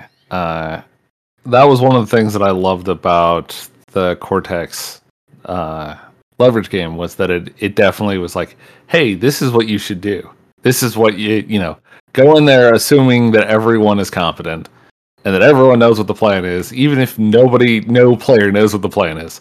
Yeah. and then you know work back from there. Which I don't want to say it's hard because what it is is if you've been gaming for a long time, it it's the opposite of how traditionally uh gaming I mean especially a D&D focus like type game works. Like Mhm. normally you come up with the plan and then it uh then someone eventually fails a roll and then it stops working. I mean Shadowrun it, Yeah. we it, I've joked a number of times about the Shadowrun plan of you know spend seven hours planning, uh, Mhm. fail the first roll, uh, nothing matters anymore. Uh, we're winging it now, uh, sort of Mhm. things, and it's just like I get it. Like I get it from a I don't even know how to describe it. I get it from like a habit point of view, and I get it from like in the moment. You're like you're really into this idea that the plan will work exactly how you think it will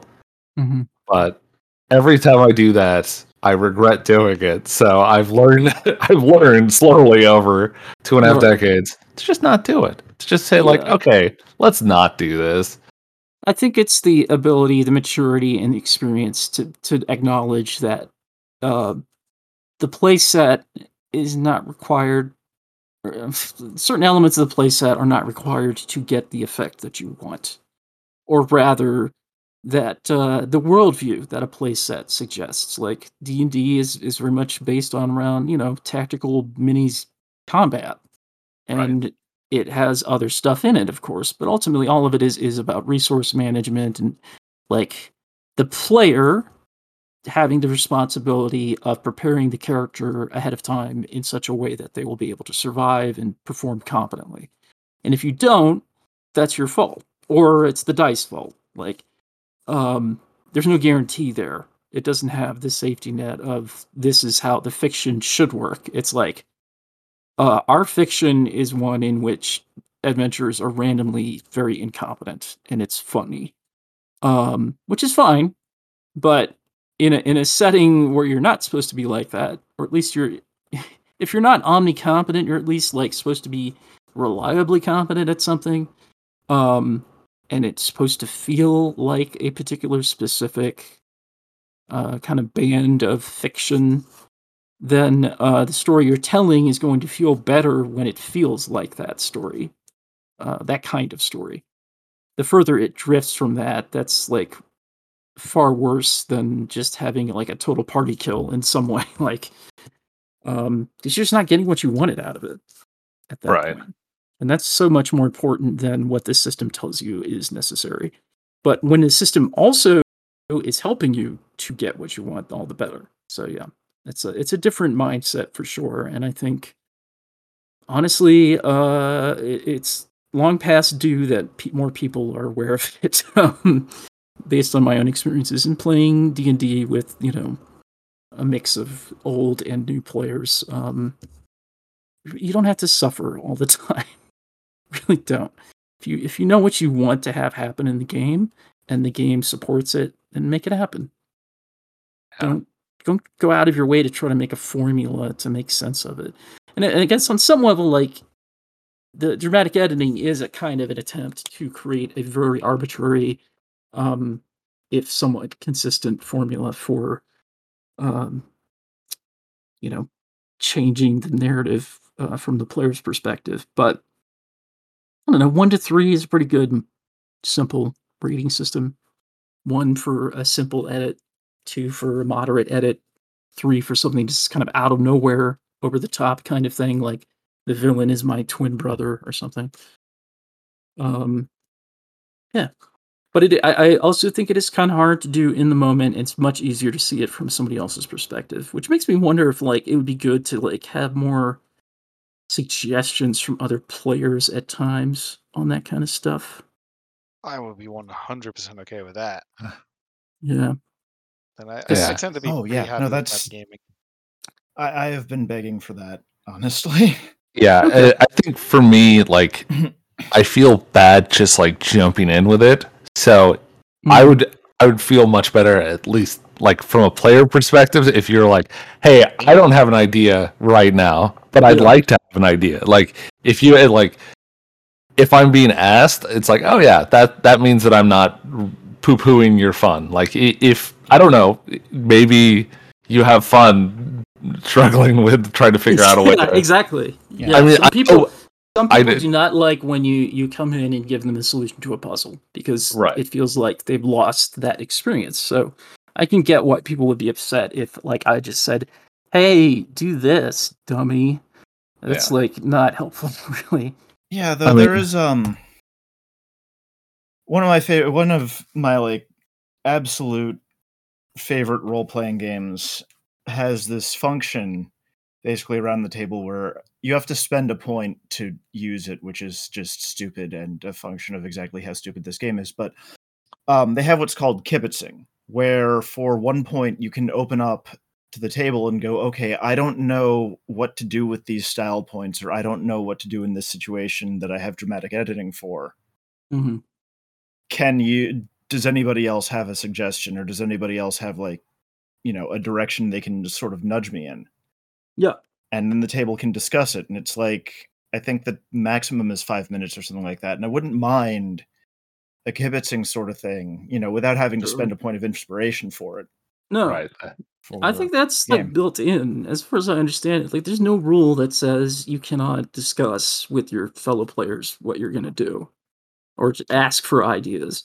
Um, it depends on like Yeah, it's just it's just the table and also like how much of an adversarial or like opaque relationship you have with the game master. I know a lot of people like really don't like when the game master is telling the players exactly what's going on or like revealing secrets or collaborating, but I think it's kind of fundamental to this this game that you have to have a collaborative attitude in general. Right. Because if you're if you're really just going out there to like screw with people or like quote unquote challenge them, um, which is a concept I find kind of funny in relation to role playing games for other reasons, but like there there's you know especially with dramatic editing, it's like, well, you say this happened and I say it didn't happen, or I say something else happens because I thought it would be funny to ruin this idea of yours. It seems much worse in some ways than just like I'm going to throw a really nasty bad guy at you. It's more like your idea sucks, or I'm going to supplant it, or something. Anyway, or I'm going to Yeah. do this because I want to be the main character of this. So since you mm-hmm. asked me for input, then I'm Yeah. going to say this. yeah. yeah, yeah. I was gonna you to- say- you have to be willing to share the spotlight for uh, sure. That's that's the fun is seeing what everybody does. It's not seeing just what you do. If that's all you're into, then it's probably not the game for you because If that's all You're- you're into, write a goddamn book and just leave the Yeah. players alone. yeah, that's that's true.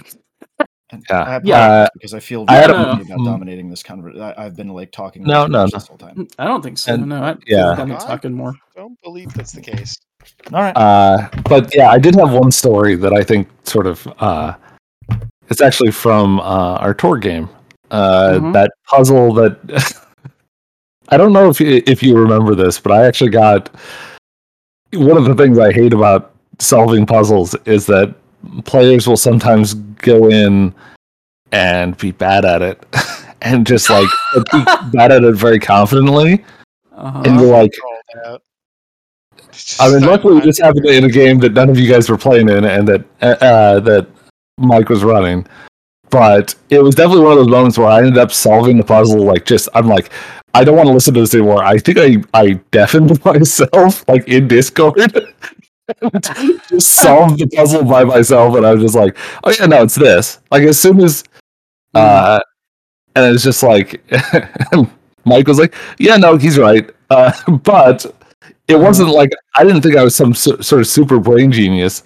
It just happened to be a a puzzle that I could figure out, and I was a little surprised at first that that people were like I don't want to say they were getting it very wrong because that feels like again uh it feels like assuming too much when real in actuality it was just the fact that I saw generally how the puzzle went. They Like- were speaking about their plan and they were very wrong. So yes, you can say they were very Yeah. wrong. It's Well, not no, a like- judgment on their abilities or anything. It's just Right. ultimately that's one of the weird things about puzzles is that because they have an objective factual like the solution it's not like any solution will work usually. You have to have the right one.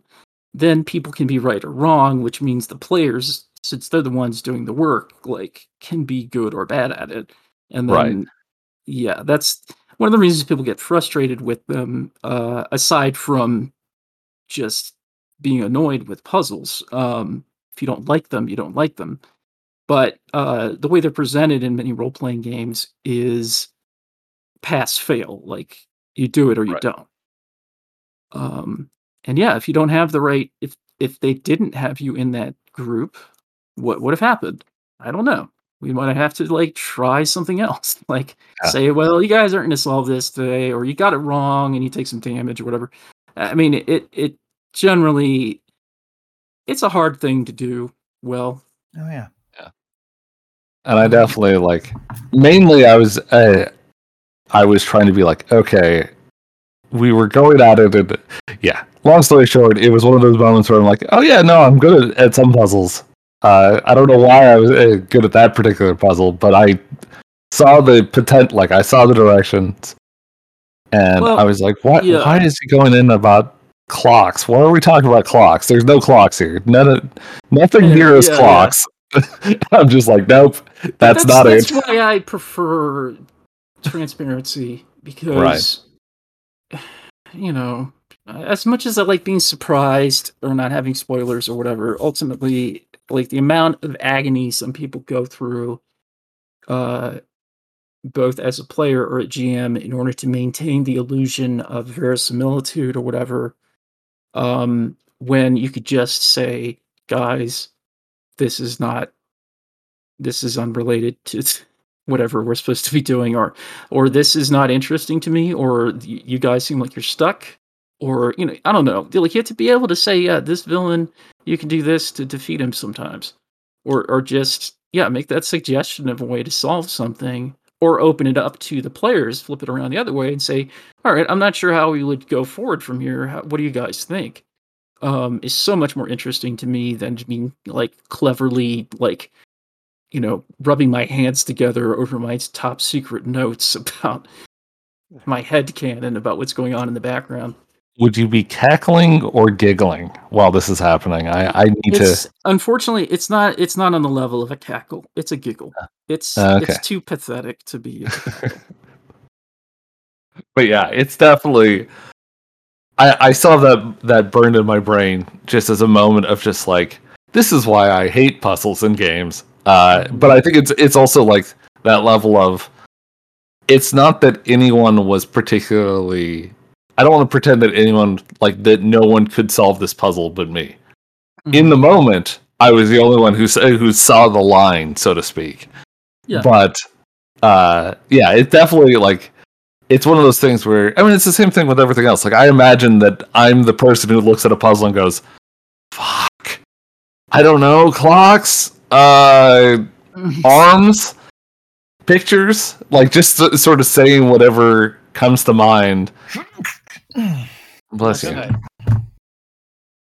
Uh, but yeah, just like I could see myself in the other set of shoes going, yeah, this this is frustrating as a player rather than having that moment of triumph and that I'd probably feel more likely again that I'd be in the other bucket, especially if I did not see the line. Like Mhm. So, uh, we have a mystery happening in the adventure right now. Um, in one of the episodes that was lost, uh, there was a cruise ship that was set aflame, and you're investigating it. You figured out that it's related to to Baron Orlok and some sort of heat ray. Um, that was a mystery. Uh, how did you guys feel about how that went?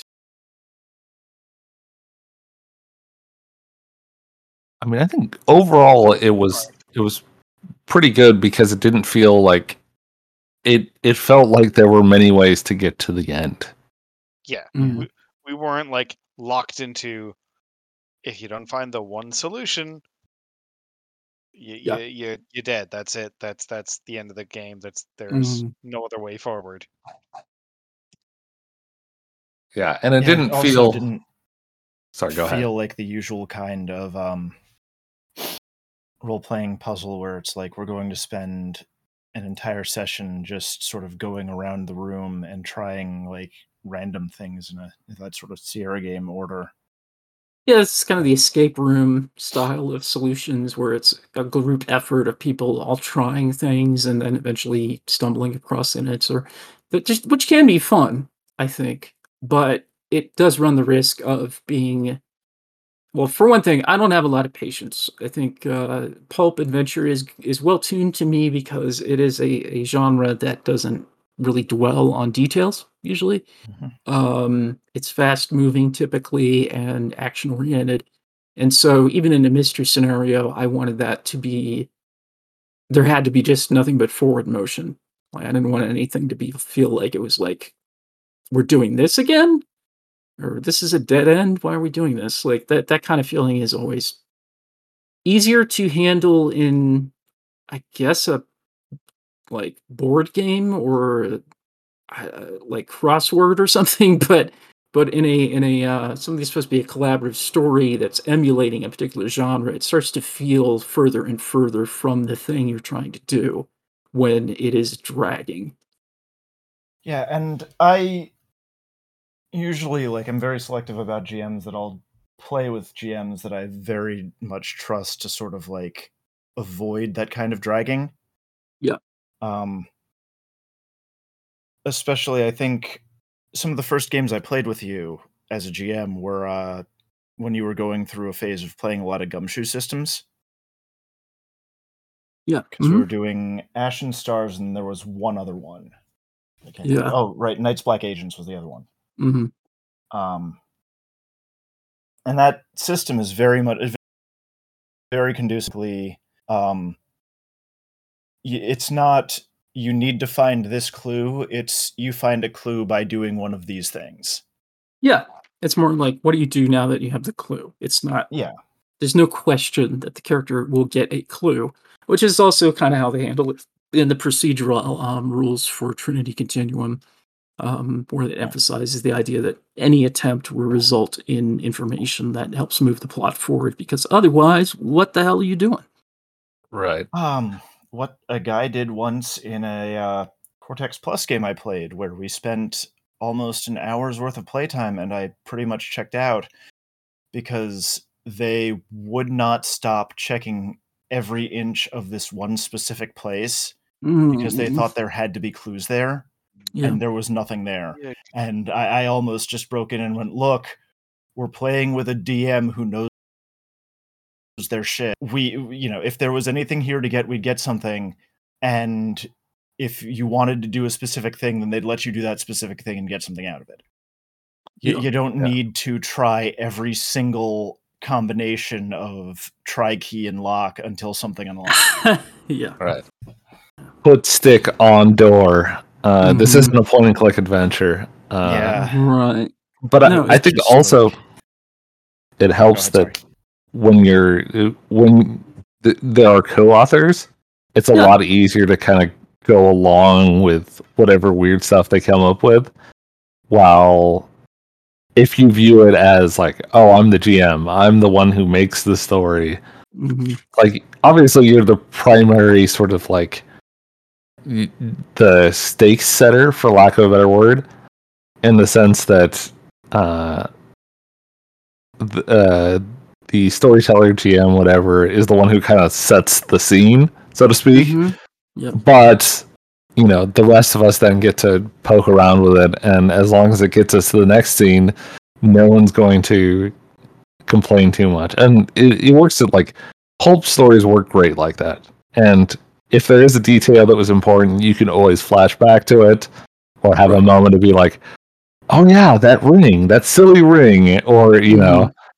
The dramatic zoom in on something that Yeah. seemed like nothing at the time, but Well, it's the the ability to feel uh, intuitively what would make sense in that kind of story because it is a formula that you're familiar with, with tropes that people are aware of, and that and that the part of the fun in these kinds of collaborative games uh, is this the ability to recognize together what may not be overtly spoken, but is is clearly an element of of the genre.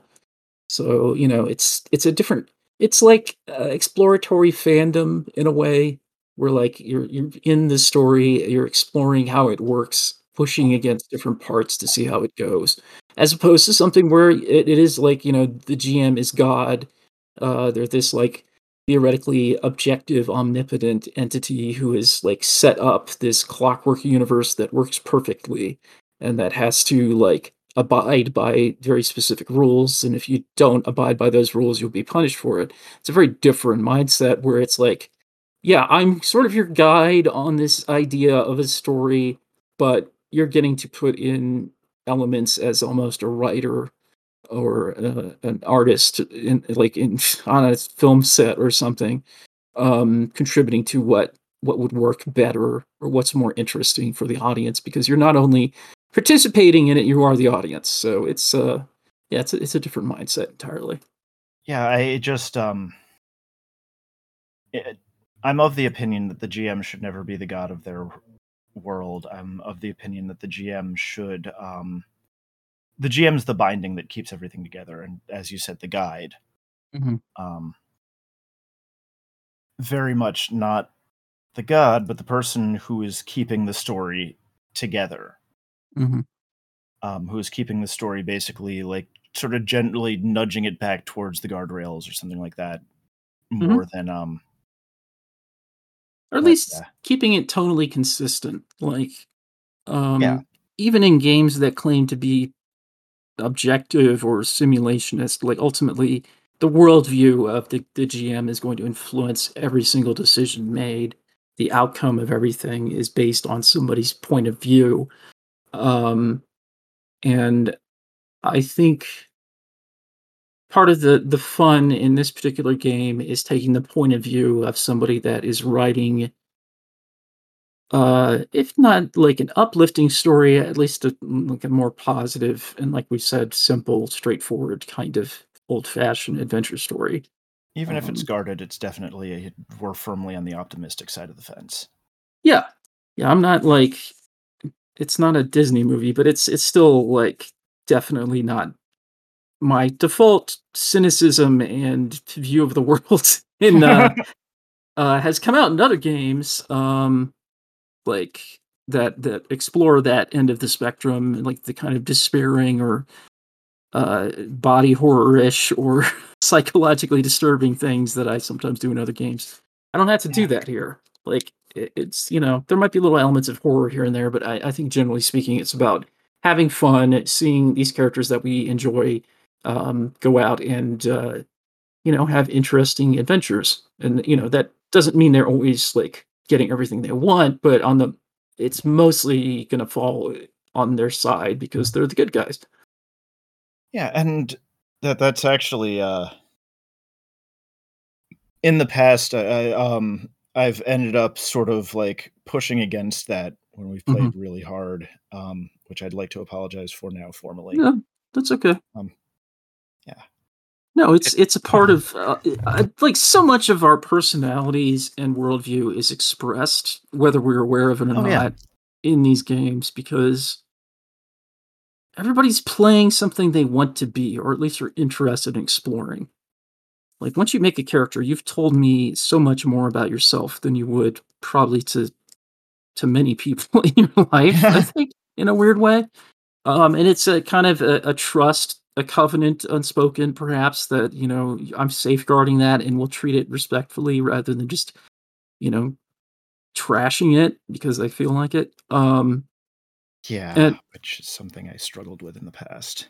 but I think, well, yeah, I think th- there's a buy-in of the players saying, "Oh, yeah, I'm also interested in this kind of story."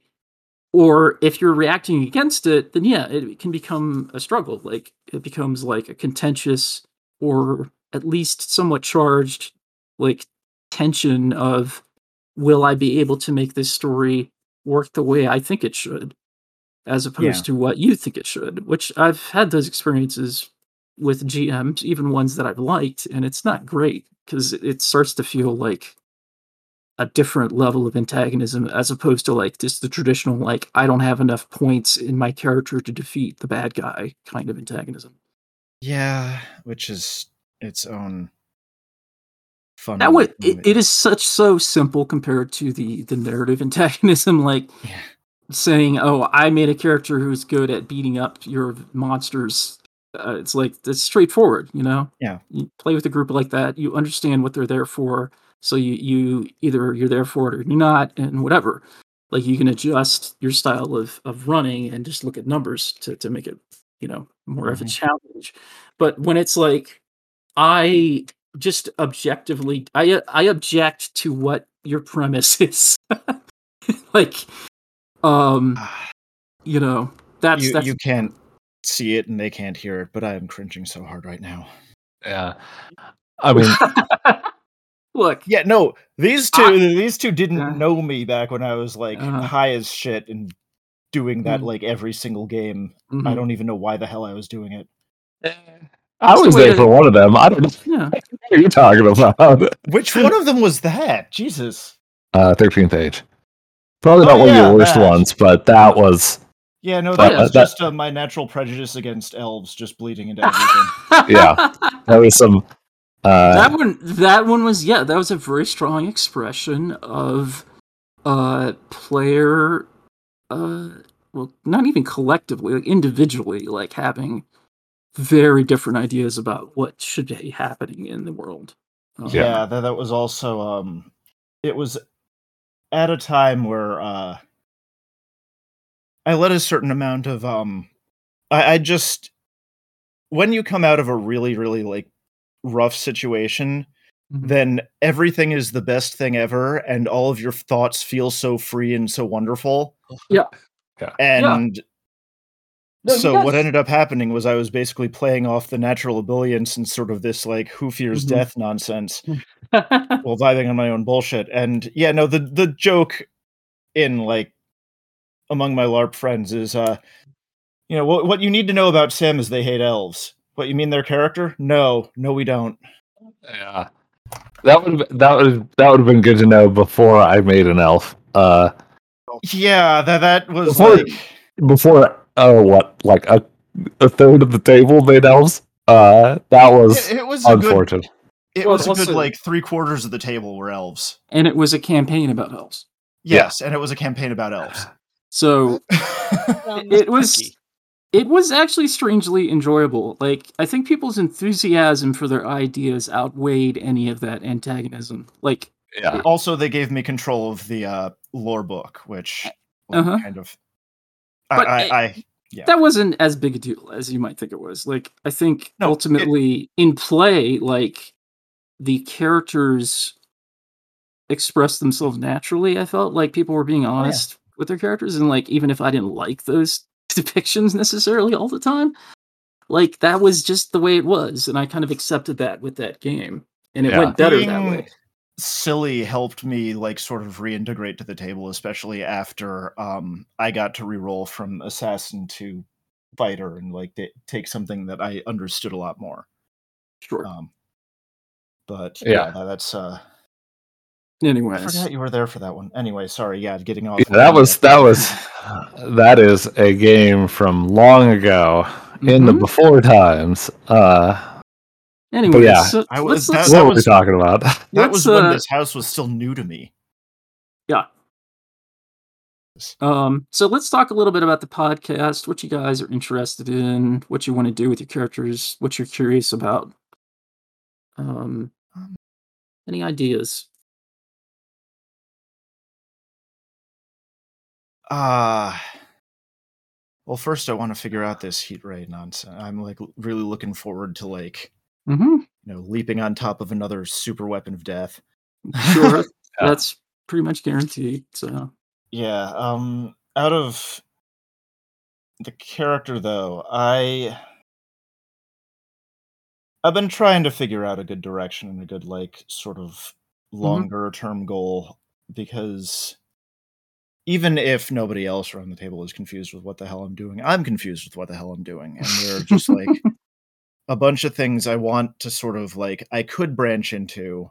mhm. I could go into. So I'm I think I'm basically going to sort of like take that whole I haven't retired yet. I am my own pulp hero, which I took from a lovely book that I've referenced at least once before earlier tonight. Um The Chinatown Death Cloud Peril by uh Paul Malmont.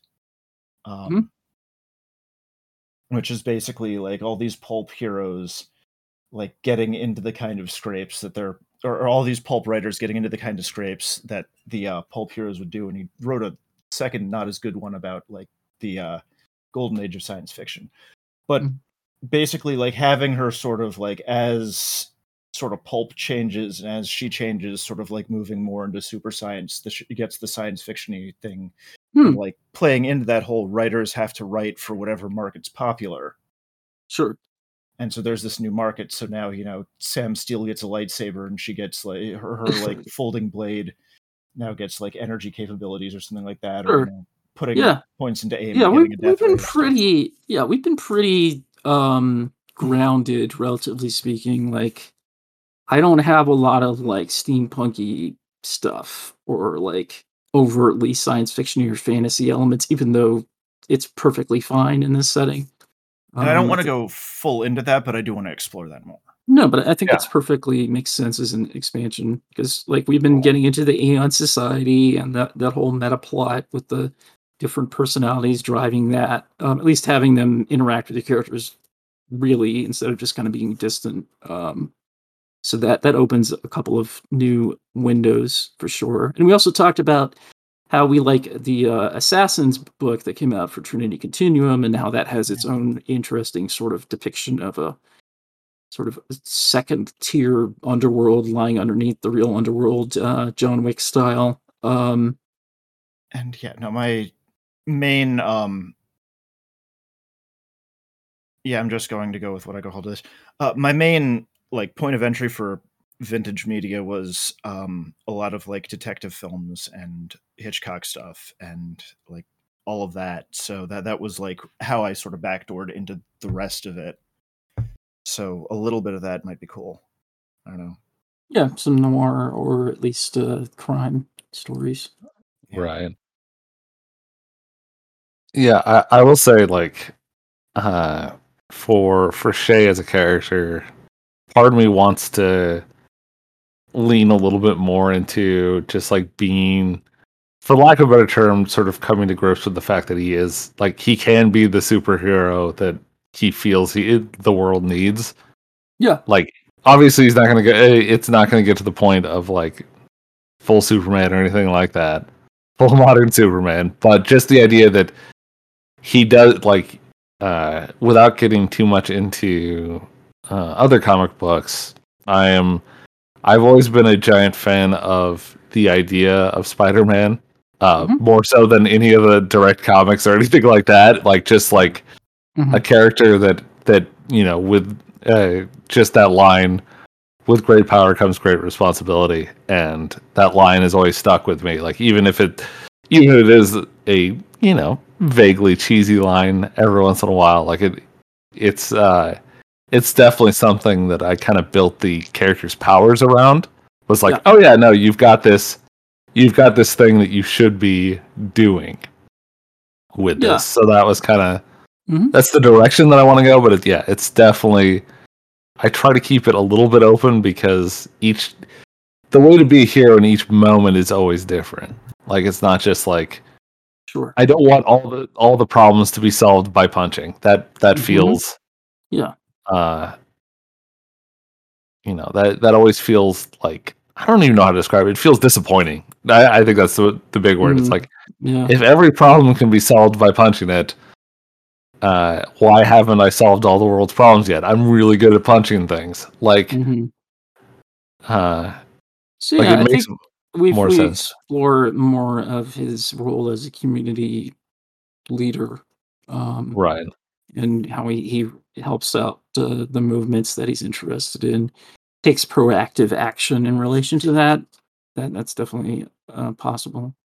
Yeah, and it, it, also, it, you know, not to bring up the sad thing that we lost, but uh, we did uh, we did a bit of that in the last session uh, that I I really enjoyed, and uh, no one's going to get to hear it. the The- discussion with the labor guy. Yeah, the the baseball Mhm. stuff. Yeah, they Uh, went to uh, just a, what you missed was Shay went to a baseball game with the leader of a local, I think it's an iron workers union. Um, they were they went they were in Chicago, and he uh, had a chat with him about the situation there, and it was pretty interesting. Yeah, it was it, it was you know I'm not going to pretend that it was you know the greatest thing ever, and that oh, actually no, you know what? No one's going to hear it. So yes, I'm going to pretend was it was the brilliant. greatest. was Yes. sublime. Yeah, Uh, But it it was was interesting. character moment. Yeah, it was- Like, yeah, because in a Yeah. game that's been mostly action, what you guys been hearing in the podcast, there's a lot of them running around and punching and shooting things, but we have had slower moments that we just haven't either we didn't have the podcast started yet, or we've lost the episodes. Um, We've lost the slice of life session, haven't we? Yeah. Summon a batch. batch. But um, we can certainly there's nothing keeping us from from continuing with that in future episodes. So Certainly, yeah. yeah, it's just a matter of pacing, really, just like slowing things down and knowing when to speed it up and so on. Yeah. Yeah, it was. Uh, I was definitely digging that last uh, last session we had, and so I Mhm. wanted to bring it up again because that's Yeah, an yeah. ideal direction. cool. All right, we'll see if we can do more of that. See, for me, I'd like to keep Jean Pierre a uh, a fairly lovable, fairly lovable rogue. Yeah, Uh, I just feel like where he's going with that. He's he's not. He's a little flaky. He's not too uh, serious into anything. He's got hmm world contacts that may change. Like, yeah, I I want to see him develop wherever the story takes him, as well as trying to push him in a direction. Okay. Yeah, makes sense. We'll probably see some of his old um, enemies show up again relatively soon. And uh, though I, for one thing, I do want to eventually, like, as far as he's concerned, he is a coward. From Right. a player perspective, that is incorrect. Mm hmm So It's he's going to eventually, in character, need to realize at least to some extent that he's not correct about that. Right. Yeah. Yeah. Yeah. Yeah. I think uh, one thing that you should think about is how you can contribute in action scenes that don't require a sort of traditional role playing, like tactical combat thinking, because this game is is fluid enough and open enough that you can make any kind of role and affect the, the scene, and it doesn't have to be punching or shooting people. Um, you know what I mean? Yeah, that's Yeah. one, one of my favorite things to do with him is have uh, Jean Pierre keep talking Yep. and distract the heck out of the enemies. Yes, yeah, that's the fast talk becoming really handy. Yeah. Yeah. Okay. Cool. Well, uh, I think we can we can start wrapping up here. Is there anything else you guys wanted to talk about or bring up? Things you wanted to point out or questions you had? No, uh not really. Um Well, to all those out here, there who hear this, uh, thanks for listening. Yeah. And we're glad to have you with us. Yeah, it's uh it's been a lot of fun. It's a lot of work, but I really enjoy sharing this with people and I hope you're getting some enjoyment out of it. Um and who knows where we will go next. This, this may not be just one type of story. At some point we might venture into other corners of Trinity Continuum or even other systems or settings, but um yeah, same format. Yeah, I've got uh, I- I've got relatives lined up. Mhm. So yeah. Oh, legacy. The I guess we're Banachek gonna- family. Guess we're gonna steal the spaceship. Let's go to other planets. Take, take Man. full on flying saucer. We steal it. We, we jack that thing from Area 51, which doesn't actually exist yet. But you know what I mean. I'm gonna have to start ranting about John Campbell. yep. All right. Something to look All forward to. Yep. So, so we'll see you next time on Chapter Plays. Uh, we're picking up with the mystery of the Morro Castle and the heat ray of Baron Orlok. Uh, I'll try to fill in some of the gaps at the, the start of the next session since we're missing some things, but um, hope you enjoy it. Thanks. Thanks very much. Take care. Take care, all. Bye. Later.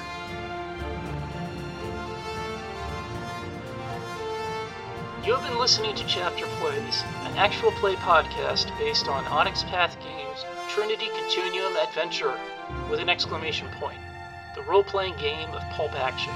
You can reach us with your thoughts and suggestions at gadgetextractionteam at gmail.com.